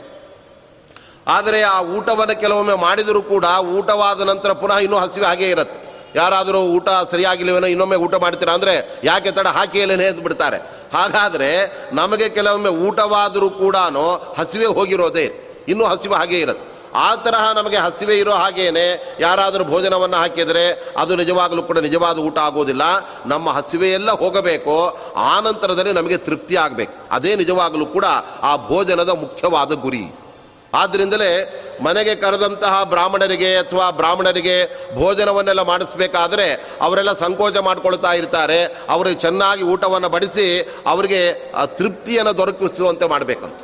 ಒಂದು ವೇಳೆ ಬಡಿಸುವಾಗ, ಬಡಿಸುವವರೇನಾದರೂ ಅವರು ಸಂಕೋಚದಿಂದ ಕಡಿಮೆ ಬಡಿಸ್ಬಿಟ್ರೆ ಅವರಿಗೆ ಮುಂದಿನ ಜನ್ಮದಲ್ಲಿ ಹೊಟ್ಟೆ ಬಂದುಬಿಡತ್ತೆ. ಊಟ ಮಾಡುವಾಗ ಇವರು ಕೇಳೋದಕ್ಕೇನಾದರೂ ಸಂಕೋಚ ಮಾಡಿಕೊಂಡ್ರೆ ಇವರಿಗೂ ಅದು ದೋಷವಾಗಿ ಬಿಡತ್ತೆ ಅದಕ್ಕೆ ಬ್ರಾಹ್ಮಣರನ್ನ ಊಟಕ್ಕೆ ಕರೆಯುವಾಗ ಒಬ್ಬೊಬ್ಬರನ್ನೇ ಕರಿಬಾರ್ದು. ನಾಲ್ಕೈದು ಜನವನ್ನು ಕರೆದು ಬಿಡಬೇಕು. ಆವಾಗ ಅವ್ರಿಗೆ ಹಾಕಿ ಅಂತ ಇವ್ರು ಹೇಳ್ತಾ ಇರ್ತಾರೆ, ಇವ್ರಿಗೆ ಹಾಕಿ ಅಂತ ಅವ್ರು ಹೇಳ್ತಾರೆ, ಸಂಕೋಚ ಇಲ್ಲದೆ ಎಲ್ರಿಗೂ ಸಮೃದ್ಧಿ ಭೋಜನ ಆಗಿಬಿಡ್ತಾ ಇರುತ್ತೆ ಆದ್ದರಿಂದ ಇಲ್ಲಿ ಹಸಿವೆ ಎಂಬುದು ಪೂರ್ತಿಯಾಗಿ ಹೋಗಿ ಅನಂತರ ನಮಗೆ ತೃಪ್ತಿ ಎಂಬತಕ್ಕಂಥದ್ದಾಗಬೇಕು. ಅದರಂತೆ ನಮಗೆ ಜ್ಞಾನದ ಹಸಿವೆಯನ್ನು ದೂರ ಮಾಡಿ ಅನಂತರದ ಒಳ್ಳೆ ಜ್ಞಾನವೆಂಬ ಅಜ್ಞಾನದ ಹಸಿವೆಯನ್ನು ನಮಗೆ, ಅಂದರೆ ಹಸಿವೆ ನಮಗೆ ಆಗ್ತಾ ಇರುತ್ತೆ. ಅದೆಲ್ಲ ಬರೀ ಅನ್ನದ ಬಗ್ಗೆ ಹಸಿವೆ ಆದರೆ ಅದು ಅಜ್ಞಾನದಿಂದ ನಮಗೆ ಅದು ಹಸಿವೆ ಅಂತ ಅರ್ಥ. ಆದರೆ ಜ್ಞಾನಾಮೃತವನ್ನು ಬುಧ ನಮಗೆ ಉಣಿಸಲಿ ಅಂತ ಅವನನ್ನು ಪ್ರಾರ್ಥನೆ ಮಾಡ್ತಾ ಇದ್ದಾರೆ. ಆದ್ದರಿಂದ ಬುಧ ಅವನು ವಿಶೇಷವಾಗಿ ಸಸ್ಯಾಧಿಪನಾಗಿದ್ದಾನೆ. ಧಾನ್ಯ ಸಮೃದ್ಧಿಯನ್ನು ಫಲವನ್ನು ಅವನು ಕೊಡ್ತಾನೆ ಅಂತ ಶಾಸ್ತ್ರಗಳು, ಜ್ಯೋತಿಷಿ ಶಾಸ್ತ್ರ ಎಲ್ಲ ಅದು ಹೇಳುತ್ತೆ. ಅದರ ಜೊತೆಗೆ ನಮಗೆ ಅವನು ಜ್ಞಾನದ ಹಸಿವನ್ನು ದೂರ ಮಾಡಿ ಅಮೃತವನ್ನು, ಜ್ಞಾನಾಮೃತವನ್ನು ಕೊಡಲಿ ಅಂತ ಪ್ರಾರ್ಥನೆ ಮಾಡ್ತಾ ಇದ್ದ. ಚಂದ್ರನಂದನ ಸತತ ವಂದಿಸುವೆ. ಮನ್ಮನದ ಸಂದೇಹ ಬಿಡಿಸಯ್ಯ. ಮಮ ದೈವ ಮಮ ದೈವ ಸರ್ವ ಗೋವಿಂದನು ಅಹುದೆಂದು ತಿಳಿಸಯ್ಯ ಮತ್ತೆ ಅವರು ಕೇಳ್ತಾ ಇದ್ದಾರೆ. ಈ ಇನ್ನೊಂದು ಅಂಶವನ್ನು ಬುಧನಿಗೆ ಅವರು ಹೇಳ್ತಾ ಇದ್ದಾರೆ. ನೀನು ತಾರೆಯ ಮಗನಾಗುವುದರ ಜೊತೆಗೆ ನೀನು ಚಂದ್ರನಂದನನಾಗಿದ್ದೀಯ? ಅಂದರೆ ಚಂದ್ರನಿಗೆ ಆನಂದವನ್ನು ಉಂಟು ಮಾಡತಕ್ಕಂಥ ಮಗ ಅವನಾಗಿದ್ದಾನೆ. ಹಾಗಾಗಿ ಆ ಚಂದ್ರ ಪುತ್ರ ಅವನು ಬುಧನಾಗಿದ್ದಾನೆ. ಆ ಬುಧನೇ ಮುಂದೆ ಮಹಾಭಾರತ ಯುದ್ಧದ ಕಾಲದಲ್ಲಿ ಅಭಿಮನ್ಯುವಾಗಿ ಅವತಾರ ಮಾಡಿರ್ತಕ್ಕಂಥದ್ದು. ಆ ಅಭಿಮನ್ಯು ಮಹಾಪರಾಕ್ರಮಿ. ಅವನು ಹದಿನಾರೇ ವರ್ಷಕ್ಕೆ ಹದಿನಾರು ವರ್ಷ ಮಾತ್ರ ಇದ್ದು ಮಹಾಪರಾಕ್ರಮಿಯಾಗಿ ಅನೇಕರನ್ನೆಲ್ಲ ಯುದ್ಧದಲ್ಲಿ ಅಲ್ಲಾಡಿಸಿ ಕೊನೆಗೆ ಹದಿನಾರು ವರ್ಷ ಮುಗಿಯುವಾಗ ಅವನು ಮೃತನೇ ಆಗಿಬಿಟ್ಟವನು. ಯಾಕೆ ಹಾಗೆ? ಅದಕ್ಕೆ ಮಹಾಭಾರತ ಹೇಳ್ತಾ ಇದೆ, ಈ ದೇವತೆಗಳೆಲ್ಲ ಚಂದ್ರನ ಬಳಿ ಹೋಗಿ ಪ್ರಾರ್ಥನೆ ಮಾಡಿದ್ರಂತ. ನಾವೆಲ್ಲ ಮುಂದೆ ಮಹಾಭಾರತದ, ಆ ಕಾಲಕ್ಕೋಸ್ಕರ ನಾವೆಲ್ಲ ಮಹಾಭಾರತದ ಪಾತ್ರಧಾರಿಗಳಾಗಿ ಅವತಾರ ಮಾಡ್ತಾ ಇದ್ದೇವೆ. ಆದ್ದರಿಂದ ಮುಂದೆ ಯುದ್ಧಕ್ಕೆ ಯುದ್ಧದ ಪ್ರಸಂಗ ಬರುವಾಗ ನಮಗೆಲ್ಲ ನಮ್ಮ ದೇವತೆಗಳ ಕಡೆ ಮಹಾಮಹಾವೀರರೆಲ್ಲ ಬೇಕಾಗತ್ತೆ. ಆದ್ದರಿಂದ ಓ ಚಂದ್ರದೇವ, ನಿನ್ನ ಮಗನನ್ನು ಕೂಡ ನಮಗೆ ಆ ಭೂಲೋಕದಲ್ಲಿ ಅವತಾರ ಮಾಡಿ ಕಳಿಸ್ಕೊಡು ಅಂತ ಕೇಳಿದ್ರಂತೆ. ಆವಾಗ ಚಂದ್ರನಿಗೆ ಬುಧನ ಮೇಲೆ ಅಪಾರವಾದಂಥ ಪ್ರೀತಿ. ಅವನು ಹೇಳಿದ, ನಾನು ನನ್ನ ಮಗನನ್ನು ಕಳಿಸ್ಕೊಡೋದಿಲ್ಲ ಭೂಲೋಕಕ್ಕೆ. ಅವನು ನನ್ನ ಹತ್ರವೇ ಇರಬೇಕು, ನಾನು ಆಕಾಶದಲ್ಲಿರಬೇಕು ಅಲ್ಲೇ ನನ್ನ ಪಕ್ಕದಲ್ಲೇ ಬುಧ ಸುತ್ತಾಡ್ತಾ ಇರಬೇಕು. ಆದ್ದರಿಂದ ನನ್ನ ಮಗನನ್ನು ಇತ್ತೆ ನಾನು ನೋಡ್ತಾ ಇರಬೇಕು. ಆದ್ದರಿಂದ ಅವನನ್ನು ಭೂಲೋಕದಲ್ಲಿ ಅವತಾರ ಮಾಡೋದಕ್ಕೆ ನಾನು ಬಿಟ್ಕೊಡೋದಿಲ್ಲ. ಆವಾಗ ದೇವತೆಗಳೆಲ್ಲ ಮತ್ತೆ ಮತ್ತೆ ಒತ್ತಾಯ ಮಾಡಿ ಪ್ರಾರ್ಥನೆ ಮಾಡಿದಾಗ ಆವಾಗ ಚಂದ್ರ ಹೇಳಿದ, ಸರಿ, ನನ್ನ ಮಗನನ್ನು ಭೂಲೋಕದಲ್ಲಿ ಅವತಾರ ಮಾಡೋದಕ್ಕೇನೋ ಕಳಿಸ್ಕೊಡ್ತೇನೆ, ಆದರೆ ಅವನು ಹೆಚ್ಚು ವರ್ಷ ಭೂಲೋಕದಲ್ಲಿ ಇರಬಾರ್ದು. ಆದ್ದರಿಂದ ಬರೀ ಹದಿನಾರು ವರ್ಷ ಮಾತ್ರ ಆತ ಇದ್ದು ಮತ್ತೆ ನಮ್ಮ ಈ ಒಂದು ಲೋಕಕ್ಕೆ ಬಂದು ಬಿಡಬೇಕು ಅಂತ ಚಂದ್ರ ಅಲ್ಲಿ ಹೇಳಿ ಕಳುಹಿಸಿಕೊಟ್ಟದ್ರಿಂದ ಆ ಚಂದ್ರನ ಮಗನೇ ಅವನು ಬುಧ, ಅವನು ಅಭಿಮನ್ಯುವಾಗಿ ಅವತಾರ ಮಾಡಿದ. ಸುಭದ್ರೆ ಮತ್ತು ಅರ್ಜುನರ ಒಂದು ದಾಂಪತ್ಯದಲ್ಲಿ ಆನಂತರದಲ್ಲಿ ಅವನು ಹದಿನಾರು ವರ್ಷ ಮಾತ್ರ ಅವನು ಇದ್ದ ಆನಂತರದಲ್ಲಿ ಮೃತನಾಗಿ ಅವನು ಮತ್ತೆ ತನ್ನ ಮೂಲ ರೂಪಕ್ಕೆ ಅವನು ಸೇರ್ಕೊಂಡ್ಬಿಡ್ತಾ ಇದ್ದಾನೆ. ಅದರಿಂದ ಅಂತಹ ಅಭಿಮನ್ಯುವಿನ ಮೇಲೆ ಆ ಅರ್ಜುನನಿಗೂ ಕೂಡ ಬಹಳವಾದಂತಹ ಪ್ರೀತಿ ಇತ್ತವನು. ಅಭಿಮನ್ಯು ಸತ್ತ ಸುದ್ದಿಯನ್ನು ಅರ್ಜುನನಿಗೆ ಕೃಷ್ಣ ಹೇಳಬೇಕಾದರೆ ಬಹಳ ಕಷ್ಟವಾಗೋಯ್ತಂತೆ ಕೃಷ್ಣನಿಗೆ. ಅವನು ಹತ್ತನೇ ದಿವಸವೋ ಒಂದು ದಿವಸ ಅವನು ಸತ್ತಾಗ ಅಭಿಮನ್ಯುವಿನ ಮರಣದ ವಿಷಯ, ಅದು ಎಲ್ಲೋ ಅಭಿಮನ್ಯು ಸತ್ತಿದ್ದಾನೆ, ಬೇರೊಂದು ಕಡೆ ಅರ್ಜುನ ಯುದ್ಧ ಮಾಡ್ತಾ ಇದ್ದ. ಅವತ್ತಿನ ದಿವಸ ಸಾಯಂಕಾಲ ಯುದ್ಧ ಎಲ್ಲ ಮುಗಿದು ಹೋಗಿಬಿಡ್ತು. ಆವಾಗ ಅವನಿಗೆ ಅರ್ಜುನನಿಗೆ ದೇಹ ಎಲ್ಲ ಬಹಳ ಆಯಾಸ ಆಗಿಬಿಟ್ಟಿತು. ಯಾವುದೋ ಮನಸ್ಸಿನಲ್ಲಿ ಒಂಥರಹ ಅವ್ಯಕ್ತವಾದ ದುಃಖ. ಯಾಕೆಂದರೆ ಮಗ ಸತ್ತೋಗ್ಬಿಟ್ಟಿದ್ದಾನೆ ಅಭಿಮನ್ಯು ಮೃತನಾಗ್ಬಿಟ್ಟಿದ್ದಾನೆ. ಆ ಚಕ್ರವ್ಯೂಹದಲ್ಲಿ ಸಿಕ್ಕಿಕೊಂಡು ಬಿಟ್ಟು, ಆವಾಗ ಕೃಷ್ಣ ಸುದ್ದಿಯನ್ನು ಹೇಳಬೇಕಾಗಿ.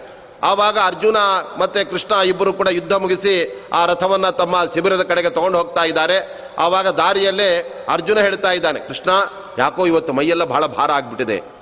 ನಿನ್ನೆಗಿಂತ ಮೊನ್ನೆಗಿಂತ ಯಾಕೋ ಇವತ್ತು ನನಗೆ ತುಂಬ ಮನಸ್ಸಿಗೆ ವ್ಯಥೆ ಆದಂತೆ ಆಗ್ತಾ ಇದೆ. ಆದ್ದರಿಂದ ಇಲ್ಲೇ ಒಮ್ಮೆ ಸ್ನಾನ ಮಾಡಿ ಬರೋಣವಾ ಸರೋವರದ ಹತ್ರ. ಸ್ನಾನ ಮಾಡಿ ಮತ್ತೆ ಶಿಬಿರಕ್ಕೆ ಹೋಗೋಣ ಅಂತ ಅರ್ಜುನ ಕೃಷ್ಣ ನನಗೆ ಕೇಳ್ತಾನೆ. ಆವಾಗ ಕೃಷ್ಣ ಆಯಿತು ಒಳ್ಳೆಯದು ಯಾಕೆಂದರೆ ಅವನು ಕೂಡ ಮಗ ಸತ್ತ ಸುದ್ದಿಯನ್ನು ಕೇಳಿ ಸ್ನಾನ ಮಾಡಬೇಕಾಗಿದೆ. ಅದಕ್ಕೋಸ್ಕರ ಆ ಸುದ್ದಿಯನ್ನು ಹೇಳೋದಕ್ಕೆ ಇವನೇ ಆ ಸ್ನಾನ ಮಾಡೋದಕ್ಕೆ ಸರೋವರ ಕಳ್ಕೊಂಡು ಹೋಗಬೇಕಾಗಿತ್ತು. ಆವಾಗ ಅರ್ಜುನನಿಗೆ ಮೈಭಾರವಾಗಿ ಸ್ನಾನ ಮಾಡಬೇಕು ಅಂತ ತನ್ನ ಮನಸ್ಸಿನ ಇಂಗಿತವನ್ನು ವ್ಯಕ್ತಗೊಳಿಸಿದಾಗ, ಸರಿ, ರಥವನ್ನು ಇಲ್ಲೇ ನಿಲ್ಲಿಸಿ ನಾವು ಸರೋವರಕ್ಕೆ ಹೋಗೋಣ. ಆವಾಗ ಸರೋವರದ ಹತ್ತಿರ ಕುತ್ತಿಗೆಯವರೆಗೆ ನೀರಿನಲ್ಲಿ ನಿಂತ್ಕೊಳ್ತಾರೆ. ಆವಾಗ ಅರ್ಜುನ ಮುಳುಗಿದ್ದನ್ನು ನೋಡಿದ ಕೂಡಲೇ ಕೃಷ್ಣ ಜೋರಾಗಿ, ಅಭಿಮನ್ಯು ಮೃತನಾದ ಅಂತ ಹೇಳಿ ಮುಳುಗಿಬಿಟ್ನಂತೆ. ಆವಾಗ ಅರ್ಜುನನಿಗೆ ಆ ಮಾತು ನೀರಾಗಿದ್ದಾನ ಅಂತ ಗಾಬರಿಯಾಗಿ ಆ ಕೃಷ್ಣನನ್ನು ಅಲ್ಲಿ ಕೇಳಬೇಕು ಅಂತ ಅರ್ಜುನ ನೀರಿನಿಂದ ತಲೆಯನ್ನು ಮೇಲಕ್ಕೆ ಎತ್ತಿದರೆ ಅಷ್ಟರಲ್ಲಿ ಕೃಷ್ಣ ಒಳಗಡೆ ತಾನು ಮುಳುಗಿಬಿಟ್ಟಿದ್ದಾನೆ. ಯಾಕೆಂದರೆ ಪಾಪ ಅರ್ಜುನನಿಗೆ ಮಗ ಸತ್ತ ಸುದ್ದಿಯನ್ನು ಹೆಂಗೆ ಹೇಳಬೇಕು? ಅವನು ತುಂಬ ದುಃಖಪಟ್ಟು ಬಿಡ್ತಾನೆ ಅಂತ ಹೌದು ಅಂತ ಹೇಳೋಷ್ಟರ ಒಳಗಾಗಿ ಕೃಷ್ಣನೇ ನೀರಲ್ಲಿ ಮುಳುಗಿಬಿಟ್ಟಿದ್ದಾನೆ. ಆವಾಗ ಬೇರೆ ಯಾರೋ ಹೇಳಿರಬೇಕು. ಕೃಷ್ಣ ಹೇಳಿದರೆ ನನಗೆ ಅದು ಆಪ್ತವಾಕ್ಯ ಅದು ನಂಬಲಿಕ್ಕಾಗತ್ತೆ ಅಂದ್ಕೊಂಡು ಪುನಃ ಮುಳುಗಲಿಕ್ಕೆ ಹೋದ. ಅಷ್ಟರಲ್ಲಿ ಪುನಃ ಕೃಷ್ಣ ಮೇಲಕ್ಕೆ ಎದ್ದು, ಅಭಿಮನ್ಯು ಇವತ್ತು ಸಾಯಂಕಾಲ ಮೃತನಾದ ಅಂತ ಹೇಳಿಬಿಟ್ಟು ಆವಾಗ ಇದು ನಿಜವಾಗಲೂ ಕೂಡ ಏನೋ ಇದೆ ಅಂತ ಕೃಷ್ಣನನ್ನು ಕರೆದು ಕೇಳಿದಾಗ ಆ ಸಂದರ್ಭದಲ್ಲಿ ಕೃಷ್ಣ ಹೇಳ್ತಾ ಇದ್ದಾನೆ, ನಿನ್ನ ಮಗ ಮೃತನಾಗಿದ್ದಾನೆ. ಆವಾಗ ಬಹಳ ದುಃಖವಾಗಿ ಬಿಡತ್ತೆ. ಆನಂತರ ಅವನ ಕಳೆ ಬರದ ಹತ್ರ ಹೋಗಿ ಗೋಳಾಡಿ, ಅಯ್ಯೋ, ನನ್ನ ಮಗ ಹೋದಲ್ಲ ಅಂತ ದುಃಖ ಪಡ್ತಾನೆ. ಆದರೆ ನಿಜವಾಗಲೂ ಕೂಡ ಅಭಿಮನ್ಯು ಯಾಕೆ ಮೃತನಾಗಿದ್ದ? ಅದು ಚಂದ್ರನ ಒಂದು ನಿರ್ದೇಶನ ಹಾಗೆ ಇತ್ತು. ದೇವತೆಗಳಿಗೆಲ್ಲ ಚಂದ್ರ ಮುಂಚೆನೇ ಹೇಳಿದ್ದ, ನನ್ನ ಮಗ ಹೆಚ್ಚು ಕಾಲ ಅವನು ಭೂಲೋಕದಲ್ಲಿ ಇರೋದನ್ನು ನಾನು ಇಷ್ಟಪಡೋದಿಲ್ಲ. ನನ್ನ ಹತ್ರವೇ ಆತ ಇರಬೇಕು ಅಂತ ಅವನನ್ನು ತನ್ನ ಬಳಿಗೆ ಸೇರಿಸ್ಕೊಂಡಿದ್ದರಿಂದ ಅಂತಹ ಚಂದ್ರನಿಗೆ ಆನಂದವನ್ನು ಉಂಟು ಮಾಡುವ ಮಗ ಅವನು ಬುಧನಾದ್ದರಿಂದ ಅವನನ್ನು ಚಂದ್ರನಂದನ ಅಂತ ಕರಿತಾ ಇದ್ದಾರೆ. ಸತತ ವಂದಿಸುವೆ ಮನ್ಮನದ ಸಂದೇಹ ಬಿಡಿಸಯ್ಯ. ನಿನಗೆ ನಾನು ಯಾವಾಗಲೂ ನಮಸ್ಕಾರ ಮಾಡ್ತೇನಪ್ಪ. ಯಾಕೆ ಅಂದರೆ ನಿನ್ನ ಆ ಬುಧನ ಒಂದು ಅದ್ಭುತವಾದಂತಹ ಶಕ್ತಿ ಎಂಥದ್ದು ಅಂದರೆ ಕೃಷ್ಣ ಪರಮಾತ್ಮನು ಕೂಡ ಅವನ ಮೇಲೆ ವಿಶೇಷ ವಾತ್ಸಲ್ಯವನ್ನು ತೋರಿಸಿ ಅವನ ಅನೇಕ ಬಗೆಯ ಆ ಕೆಲಸಗಳನ್ನು ಸೇವೆಯನ್ನು ಕೃಷ್ಣ ಮಾಡಿಬಿಟ್ಟಿದ್ದಾನಂತ. ಸುಭದ್ರೆ ಸ್ವತಃ ಕೃಷ್ಣನ ತಂಗಿ. ಅಲ್ವಾ? ತಂಗಿಯ ಮಗ ಬುಧ, ಇವನು, ಆ ಅಭಿಮನ್ಯವಾದ್ದರಿಂದ ಅವನು ಸಣ್ಣ ಮಗು ಇದ್ದಾಗ ಒಂದೆರಡು ಸರ್ತೆ ಆ ಮಗು ಒಂದ ಮಾಡಿದಾಗ ಅದನ್ನು ಕೂಡ ಕೃಷ್ಣ ತೊಳೆದು ಅದಕ್ಕೆ ಸೇವೆ ಮಾಡಿದ್ದಾನಂತ. ಯಾಕೆಂದರೆ ಅರ್ಜುನನ ಮೇಲೆ ಎಷ್ಟೊಂದು ಪ್ರೀತಿ ಕೃಷ್ಣ ಪರಮಾತ್ಮನಿಗೆ ಅಂದರೆ ಅವನ ಕುದುರೆಗಳನ್ನು ತೊಳೆದಿದ್ದಾನೆ, ಅವನ ರಥದ ಸಾರಥ್ಯವನ್ನು ವಹಿಸಿದ್ದಾನೆ, ಅವನ ಮಗನಿಗೆ ಬೇರೆ ಬೇರೆ ರೀತಿಯಾದ ಬಟ್ಟೆ ಹಾಕಿ, ಕೊಳೆಯಾದ ಬಟ್ಟೆಯನ್ನು ತೆಗೆದು ಆ ಎಲ್ಲ ಬಗೆಯ ಸೇವೆಯನ್ನು ಕೂಡ ಕೃಷ್ಣ ಮಾಡಿದ್ದರಿಂದ ಅವನು ನಿಜವಾಗಲೂ ಕೂಡ ಕೃಷ್ಣನಿಗೆ ಅತ್ಯಂತ ಪ್ರಿಯನಾದ ಆ ಭಕ್ತನಾಗಿದ್ದಾನೆ. ಆದ್ದರಿಂದ ನಾವೆಲ್ಲ ಬರೀ ಭಗವಂತನಿಗಷ್ಟೇ ನಮಸ್ಕಾರ ಮಾಡುವುದಲ್ಲ, ಭಗವಂತನಿಗೆ ಯಾರು ಅತ್ಯಂತ ಪ್ರಿಯರಾಗಿದ್ದಾರೆ ಅವರನ್ನೂ ನಾವು ನೆನೆಯಬೇಕಾಗುತ್ತೆ. ಅದುವೇ ನಿಜವಾದಂತಹ ಭಾಗವತ ಧರ್ಮ ಅಂತ ನಮ್ಮ ವಿಷ್ಣು ತೀರ್ಥರು ಅವರು ಭಾಗವತ ಸಾರೋದ್ಧಾರದಲ್ಲಿ ಒಂದು ಕಡೆ ಹೇಳ್ತಾ ಇದ್ದಾರೆ. ನಮಗೆಲ್ಲ ಭಗವಂತ ಮಾತ್ರ ಬೇಕು. ಆದರೆ ಅವನ ಭಕ್ತರು ಬೇಡ ಅಂತ ನಾವು ಅವನನ್ನು ಭಕ್ತರನ್ನು ನಾವು ದೂರ ಮಾಡಿಬಿಟ್ರೆ ಆವಾಗ ಭಗವಂತ ಪ್ರೀತನಾಗೋದಿಲ್ಲ.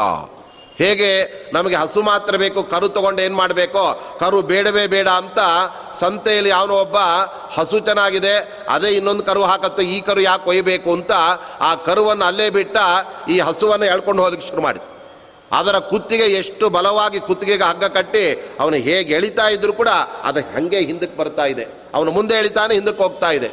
ಅಷ್ಟೊತ್ತಿಗೆ ಯಾರೋ ಒಬ್ಬ ಸಂತರು ಹಾದಿಯಲ್ಲಿ ಬಂದರು. ಅವರು ಕೇಳ್ತಾ ಇದ್ದಾರೆ, ಯಾಕಯ್ಯ ಈ ಹಸುವನ್ನು ಎಳೆದೆಳೆದು ಹಿಂಸೆ ಕೊಡ್ತಾ ಇದೆಯಾ ಇಲ್ಲ, ಸಂತೆಯಲ್ಲಿ ಕೊಂಡ್ಕೊಂಡ್ಬಿಟ್ಟಿದ್ದೇನೆ ಇದನ್ನು. ಎಷ್ಟು ಹೇಳ್ಕೊಂಡು ಹೋದ್ರು ಮನೆಗೆ ಬರಲ್ಲ ಅಂತ ಇದೆ. ಏನು ಮಾಡಬೇಕು ನೋಡಿ, ಕಷ್ಟ ಆಗ್ತಾ ಇದೆ. ಆವಾಗ ಅವ್ರು ಹೇಳಿದರು, ಮೊದಲು ಆ ಹಸುವಿನ ಕತ್ತಿನ ಹಗ್ಗವನ್ನು ಕೈ ಬಿಟ್ಬಿಡು ನೀನು. ಕರುವನ್ನು ಹಿಡ್ಕೊಂಡು ಹೋಗಿ ನೀನು. ಕರುವನ್ನು ಎಳ್ಕೊಂಡು ಹೋದರೆ ಹಸು ತಾನಾಗೆ ಬಂದ್ಬಿಡತ್ತೆ.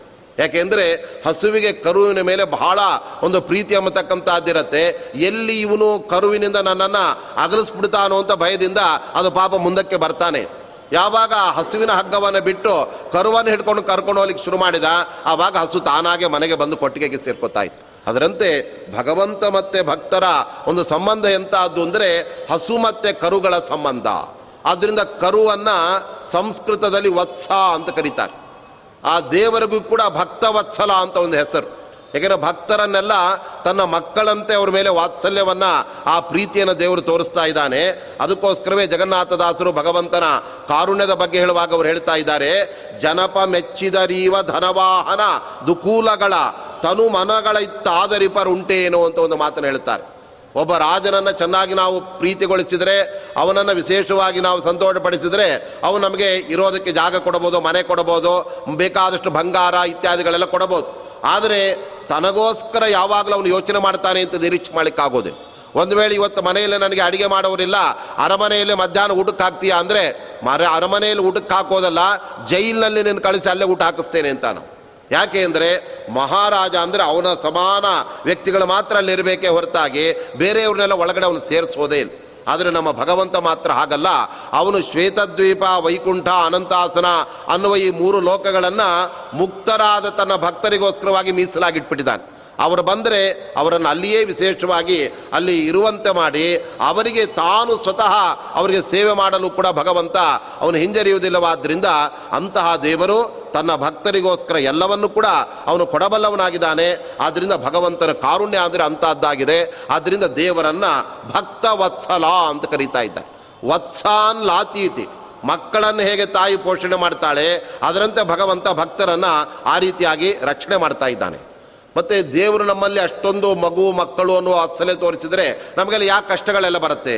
ನಾವು ಎಷ್ಟು ಅಂದ್ಕೊಂಡದ್ದೆಲ್ಲ ಆಗೋದೇ ಇಲ್ಲ. ಮತ್ತು ದೇವರು ನಿಜವಾಗ್ಲೂ ಕೂಡ ನಮ್ಮಲ್ಲಿ ವಾತ್ಸಲ್ಯವನ್ನು ತೋರಿಸ್ತಾನೋ ಇಲ್ಲೋ? ಅದು ಸುಮ್ಮನೆ ನೀವು ಬರೀ ಹೇಳಿದ್ದೇ ಹೇಳ್ತಾ ಇರಲಿಲ್ಲ ಅಂದರೆ ಇದು ಇವತ್ತು ನಿನ್ನೆಯದಲ್ಲ ಅನಾದಿ ಕಾಲದಿಂದ ಸಜ್ಜೀವರಾದ ಸಾತ್ವಿಕರ ಮೇಲೆ ಭಗವಂತನ ಆ ವಾತ್ಸಲ್ಯ ಕಾರುಣ್ಯ ನಿರಂತರವಾಗಿ ಇದೆ ಅದು ಇದ್ದಾದ್ದರಿಂದಲೇ ನಾವು ಒಳ್ಳೆ ರೀತಿಯಿಂದ ಇವತ್ತಿದ್ದೇವೆ ಹಾಗಾಗಿ ಭಗವಂತ ಭಕ್ತರ ಮೇಲಷ್ಟು ವಾತ್ಸಲ್ಯವನ್ನು ಅವನು ತೋರಿಸೋಣೋದ್ರಿಂದ ಅವನಿಗೆ ತನ್ನನ್ನು ಮಾತ್ರ ಆರಾಧನೆ ಮಾಡಿ, ತನ್ನ ಭಕ್ತರ ಆರಾಧನೆ ಮಾಡಲಿಲ್ಲ ಅಂದರೆ ದೇವರು ಇವರಲ್ಲಿ ಭಕ್ತಿಯ ಒಂದು ಕುಂದು ಕಾಣಿಸ್ತಾ ಇದೆ. ಅವರಿಗೆ ಬರೀ ನಾನು ಮಾತ್ರ ಬೇಕೋ, ನನ್ನವರು ಬೇಕಾಗಿಲ್ಲ ಅಂತ ಆದರೆ ಹಾಗಾದರೆ ಇವನು ಮುಂದೆ ಒಂದು ದಿನ ನನ್ನ ಭಕ್ತರ ಕೋಟೆಗೆ ಸೇರ್ತಕ್ಕಂಥವನಾಗ್ತಾನೆ. ಹಾಗಿರುವಾಗ ಭಕ್ತರಲ್ಲೂ ಕೂಡ ಅವನು ಭಕ್ತಿಯನ್ನು ಮಾಡಲಿ ಅಂತ ಭಗವಂತ ಅದನ್ನು ದೊರಕಿಸಿಕೊಡ್ತಾ ಇದ್ದಾನೆ. ಹಾಗಾಗಿ ನಾವು ಚಂದ್ರಪುತ್ರನಾದ ಬುಧ ಅವನು ಕೃಷ್ಣನ ಪೂರ್ಣ ಪ್ರೇಮಕ್ಕೆ, ಅನುಗ್ರಹಕ್ಕೆ ಅವನು ಪಾತ್ರನಾಗಿದ್ದಾನೆ. ಅದರಿಂದಾಗಿ ಆತನನ್ನು ವಿಶೇಷವಾಗಿ ವಂದಿಸುವೆ. ಸತತ ವಂದಿಸುವೆ ಅಂತ ಯಾವಾಗಲೂ ಕೂಡ ಬುಧನನ್ನು ಕೂಡ ಪ್ರತಿನಿತ್ಯ ನಾವು ನಮಸ್ಕಾರ ಮಾಡಬೇಕು ಅಂತ ತಿಳಿಸ್ತಾ ಇದ್ದಾರೆ. ಮನ್ಮನದ ಸಂದೇಹ ಬಿಡಿಸಯ್ಯ ಅಂತ ಇದ್ದಾರೆ. ಈ ಬುಧನು ಬುದ್ಧಿಕಾರಕನಾದ್ದರಿಂದ ನಮಗೆ ಭಗವಂತನ ಬಗ್ಗೆ ಬೇರೆ ಬೇರೆ ರೀತಿಯಾದ ಸಂದೇಹಗಳು ಅವೆಲ್ಲವನ್ನು ಕೂಡ ಅವನು ಬಿಡಿಸೋದಕ್ಕೆ ಸಮರ್ಥನಾಗಿದ್ದಾನೆ. ಆದ್ದರಿಂದ ನಮಗೆ ದೇವರ ಬಗ್ಗೆ ಏನಾದರೂ ಸಂದೇಹಗಳು, ಅವೆಲ್ಲ ಡೌಟ್ಸ್ಗಳೆಲ್ಲ ಇದ್ದರೆ ಅದನ್ನು ಬುಧ ನೀನು ದೂರ ಮಾಡು ಅಂತ ಅವನನ್ನು ಪ್ರಾರ್ಥನೆ ಮಾಡ್ತಾರೆ ಮಮ ದೈವ, ಮಮ ಸರ್ವ ಗೋವಿಂದ ನಹುದೆಂದು ತಿಳಿಸಯ್ಯ. ಯಾವುದರ ಬಗ್ಗೆ ಸಂದೇಹ ನಮಗೆ? ಭಗವಂತ ಏನೋ ಇದ್ದಾನೆ, ಆದರೆ ಅವನು ನಮಗೆ ದೇವರು ಅಲ್ಲವೇ ಇಲ್ಲ. ಬೇರೆ ಯಾರಿಗೂ ದೇವರಾಗಿದ್ದಾನೆ, ನಮಗೆ ಕಷ್ಟಗಳೇನೆ ಕೊಟ್ಬಿಟ್ಟಿದ್ದಾನೆ ಅಂತ ನಮಗೇನಾದರೂ ಸಂದೇಹ ಬಂದರೆ ಆ ಎಲ್ಲ ಸಂದೇಹಗಳನ್ನು ಬುಧ ದೂರ ಮಾಡಿಬಿಡ್ತಾ ಇದ್ದಾನೆ. ಆದ್ದರಿಂದ ನಮಗೆ ಒಳ್ಳೆಯ ಜ್ಞಾನವನ್ನು ಕೊಡ್ತಾನೆ. ಆ ಬುಧನೂ ನಮಗೆ ನೀಡುವ ಒಳ್ಳೆಯ ಜ್ಞಾನ ಯಾವುದು ಅಂದರೆ, ಮಮ ದೈವ, ಭಗವಂತ ನಮ್ಮ ಸ್ವಾಮಿ, ನಮ್ಮ ದೇವರೇ, ದೇವರು ಅನ್ನತಕ್ಕಂಥ ಭಾವನೆಯನ್ನು ಕೊಡ್ತಾನೆ. ಮತ್ತು ಸರ್ವ, ಆ ಭಗವಂತ ಎಲ್ಲವನ್ನ ತನ್ನ ನಿಯಂತ್ರಣದಲ್ಲಿ ಇಟ್ಕೊಂಡಿದ್ದರಿಂದ ದೇವರಿಗೆ ಸರ್ವ ಅಂತ ಒಂದು ಹೆಸರಿದೆ ಅದಕ್ಕೆ ವಿಷ್ಣು ಸಹಸ್ರನಾಮದಲ್ಲೂ ಕೂಡ ಸರ್ವ ಶರ್ವ ಶಿವಸ್ಥಾಣು ಅಂತ ದೇವರಿಗೆ ಸರ್ವ ಅಂತ ಒಂದು ಹೆಸರಿತ್ತು. ಏಕೆಂದರೆ ಭಗವಂತ ಈ ಜಗತ್ತಿನ ಎಲ್ಲದರಲ್ಲೂ ಕೂಡ ಇದ್ದಾನೆ. ಜಡವಾದ ವಸ್ತುವಿನಲ್ಲಿ ಇದ್ದಾನೆ, ಚೇತನಗಳಲ್ಲಿ ಇದ್ದಾನೆ. ಹಾಗಾಗಿ ಭಗವಂತ ಅವರಿಗೆ ಸರ್ವ ಅಂತ ಹೆಸರಿದೆ. ಮತ್ತು ಭಗವದ್ಗೀತೆಯಲ್ಲೂ ಕೂಡ ಕೃಷ್ಣ ಪರಮಾತ್ಮನಿಗೆ ಅರ್ಜುನ ಹೇಳುವಾಗ ಹೇಳ್ತಾ ಇದ್ದಾನೆ, ಸರ್ವಂ ಸಮಾಪ್ನೋಷಿ ತಥೋಸಿ ಸರ್ವಹ ಅಂತ ಇದ್ದ ಸ್ವಾಮಿ ಪ್ರಳಯ ಕಾಲದಲ್ಲಿ ಎಲ್ಲವನ್ನು ನೀನೇ ತೊಗೊಂಡ್ಬಿಡ್ತಾ ಇದ್ದೀಯ.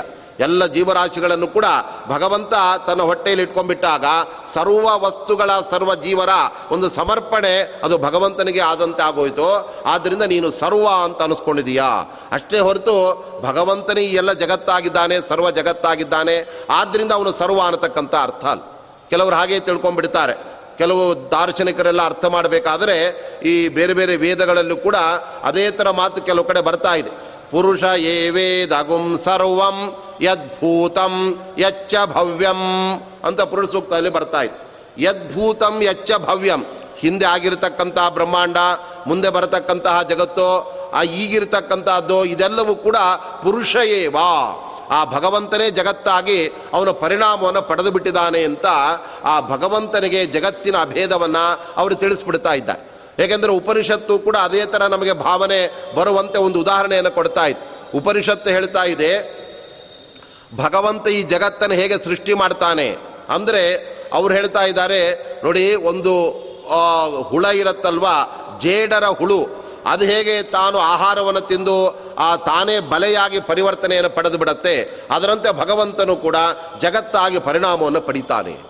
ಅಂದರೆ ಈ ಜಡವಾದ ಜಗತ್ತು ಅದು ಭಗವಂತನೇ ಆಗಿದ್ದಾನೆ ಅನ್ನೋ ರೀತಿಯಲ್ಲಿ ಜಗತ್ತಿಗೆ ಮತ್ತೆ ಭಗವಂತನಿಗೆ ಅಭೇದವನ್ನು ಹೇಳಿ ಅದರಿಂದ ಎಲ್ಲ ಜಗತ್ತು ಭಗವಂತನೇ ಆಗಿದ್ದಾನೆ ಅಂತ ಅರ್ಥ ಮಾಡಿದರೆ ಅದಕ್ಕೆ ಬ್ರ ಈ ವೇದವ್ಯಾಸ ದೇವರೇ ಅವರು ವಿಷ್ಣು ಸಹಸ್ರನಾಮದಲ್ಲಿ ಉತ್ತರ ಕೊಡ್ತಾ ಇದ್ದಾರೆ. ನೋಡಿ, ಭಗವಂತ ಅವನು ಪುರುಷ ಏವ ಇದಂ ಸರ್ವಂ ಅಂದರೆ ಅವನೇ ಎಲ್ಲ ಜಗತ್ತಾಗಿದ್ದಾನೆ ಅಂತ ಅರ್ಥ ಅಲ್ಲ. ಭೂತ ಭವ್ಯ ಭವತ್ ಪ್ರಭು ಅಂತ ಅವ್ರು ಹೇಳ್ತಾ ಇದ್ದಾರೆ. ಈ ಜಗತ್ತೆಲ್ಲ ಭಗವಂತನೇ ಆಗಿದ್ದಾನೆ ಅಂದರೆ ಈ ಜಗತ್ತಿಗೆಲ್ಲ ಭಗವಂತನೇ ಮುಖ್ಯ, ಒಡೆಯನಾಗಿದ್ದಾನೆ ಅನ್ನುವ ಅರ್ಥದಲ್ಲಿ ಅವನನ್ನು ಅಲ್ಲಿ ಜಗತ್ತೇ ನೀನು ಅಂತ ಅಭೇದವನ್ನು ಅಲ್ಲಿ ಹೇಳ್ತಾ ಇದ್ದಾರೆ ಹೊರತಾಗಿ, ಜಡವಾದ ಜಗತ್ತಿಗೆ ಚೇತನೋತ್ತಮನಾದ ಭಗವಂತನಿಗೆ ಯಾವತ್ತೂ ಕೂಡ ಅಭೇದ ಇಲ್ಲ. ಭೇದವೇ ಇದೆ. ಆದ್ದರಿಂದ ಇಲ್ಲಿ ಭಗವಂತನನ್ನು ಸರ್ವ ಅಂತಂದರೆ ಸರ್ವ ಜೀವರ ಅಂತರ್ಯಾಮಿ ಅಂತ ಅರ್ಥ. ಮತ್ತೊಂದು ಸರ್ವವನ್ನು ಕೂಡ ಪ್ರಳಯಕಾಲದಲ್ಲಿ ತನ್ನ ಹೊಟ್ಟೆಯಲ್ಲಿ ಇಟ್ಕೊಳ್ಳೋದ್ರಿಂದ ಅವನೇ ಸರ್ವ, ಅವನಾಗಿದ್ದಾನೆ. ಯಾಕೆಂದರೆ ಈ ಜಗತ್ತು ಸೃಷ್ಟಿಗೊಂಡಾಗ ಬೇರೆ ಬೇರೆ ಜಡ ಪದಾರ್ಥಗಳು, ಎಷ್ಟೊಂದು ಚೇತನ ವ್ಯಕ್ತಿಗಳು, ಬೇರೆ ಬೇರೆ ಎಲ್ಲ ಗಿಡ ಮರಗಳು ಇತ್ಯಾದಿಗಳೆಲ್ಲ ಇದೆ.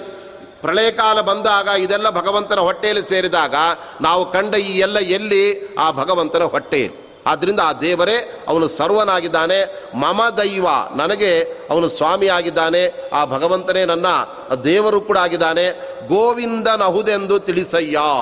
ಮತ್ತು ಎಲ್ಲ ವೇದಗಳನ್ನು ಅವನು ರಕ್ಷಣೆ ಮಾಡ್ತಕ್ಕಂಥವನು ಸಕಲ ವೇದ ಪ್ರತಿಪಾದ್ಯನು ಕೂಡ ಆಗಿದ್ದಾನೆ ಎಂಬುದಾಗಿ ಆ ಭಗವಂತನ ಸ್ವರೂಪವನ್ನು ನಮಗೆ ಈ ಬುಧನು ತಿಳಿಸಿಕೊಡಲಿ ಅಂತ ಆ ದೇವರನ್ನು, ಆ ಬುಧನನ್ನು ಅಲ್ಲಿ ಪ್ರಾರ್ಥನೆ ಮಾಡ್ತಾ ಇದ್ದಾರೆ.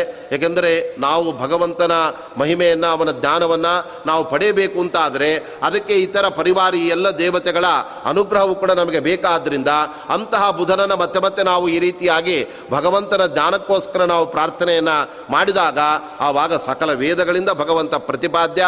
ಅವನ ಸಕಲ ವಸ್ತುಗಳನ್ನು ಪ್ರಳಯಕಾಲದಲ್ಲಿ ತನ್ನ ಹೊಟ್ಟೆಯಲ್ಲಿಟ್ಕೊಳ್ತಾನೆ ಅವನೇ ನಮಗೆಲ್ಲರಿಗೂ ಕೂಡ ದೇವರು ಅನ್ನುವ ಸರಿಯಾದ ತಿಳುವಳಿಕೆಯನ್ನು ಕೊಡ್ತಾನೆ. ಆದ್ದರಿಂದ ಗೋವಿಂದ ನಹುದೆಂದು ತಿಳಿಸಯ್ಯ ಅಂತ ಆ ಭಗವಂತನ ಜ್ಞಾನವನ್ನು ನಮಗೆ ಚೆನ್ನಾಗಿ ಕೊಡು ಅಂತ ಹೇಳಿ ಆ ಬುಧನನ್ನು ಪ್ರಾರ್ಥನೆ ಮಾಡುವ ಕ್ರಮವನ್ನು ತಿಳಿಸ್ತಾ ಇದ್ದಾರೆ. ಅಂದರೆ ನಮಗೆ ಆಯಾಯ ಗ್ರಹಗಳಲ್ಲಿ ಒಂದೊಂದು ವಿಶಿಷ್ಟವಾದ ಆ ಶಕ್ತಿ, ಆ ಒಂದು ಸತ್ವ ಎಂಬತಕ್ಕಂಥದ್ದಿದ್ದಾಗ ಅದನ್ನು ನಾವು ಚೆನ್ನಾಗಿ ಗಮನಿಸಿ, ಆ ಮೂಲಕ ಅವರನ್ನು ಸ್ತೋತ್ರ ಮಾಡಿ, ಅವರಿಂದ ನಾವು ನಮಗೆ ಬೇಕಾದ ಆ ಫಲವನ್ನೆಲ್ಲ ನಾವು ಪಡೆಯೋದಕ್ಕೆ ಅಲ್ಲಿ ಸಾಧ್ಯತೆ ಇದೆ. ಆದ್ದರಿಂದ ಬುಧ ನಮಗೆ ಒಳ್ಳೆ ಜ್ಞಾನವನ್ನು ಕೊಡತಕ್ಕಂಥವನು ಎಂಬ ಆ ಅಂಶವನ್ನು ಇಲ್ಲಿ ತಿಳಿಸ್ತಾ ಇದ್ದಾರೆ. ಹೀಗಾಗಿ ಬುಧನೇ ನಮಗೆ ಆ ಜ್ಞಾನಪ್ರದ. ತಾರಾತ್ಮಜನೆ ಮಚ್ಚರೀರದೊಳು ನೆಲೆಗೊಂಡು ತೋರೋ ಸಜ್ಜನರ ಸನ್ಮಾರ್ಗ ಸನ್ಮಾರ್ಗ ತೋರಿ ಉದ್ಧಾರ ಗೈಸೆನ್ನ ಭವದಿಂದ. ಮುಂದೆ ತಾರಾದೇವಿಯ ಮಗನಾಗಿಯೂ ಕೂಡ ಬುಧ ನಮಗೆ ಅತ್ಯಂತ ಮಾನ್ಯನಾಗಿದ್ದಾನೆ.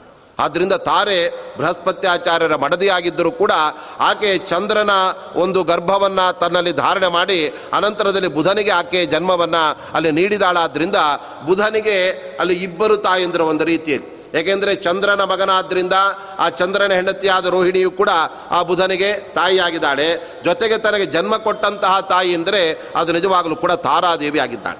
ಅಷ್ಟೇ ಅಲ್ಲ, ಉಳಿದ ಇಪ್ಪತ್ತಾರು ಮಂದಿ ಚಿಕ್ಕಮ್ಮಂದಿರುಗಳು ಕೂಡ ಆ ಬುಧನಿಗೆ ಇದ್ದಾರೆ. ಯಾಕೆಂದರೆ ಚಂದ್ರನಿಗೆ ಎಷ್ಟು ಜನ ಮಡದಿಯರು ಅಂದರೆ ಸಪ್ತವಿಂಶತಿ ತಾರಾಸ್ತು, ತಾರಾ, ದಾರಾಹ ಚಂದ್ರಸ್ಯ ಕೀರ್ತಿತ.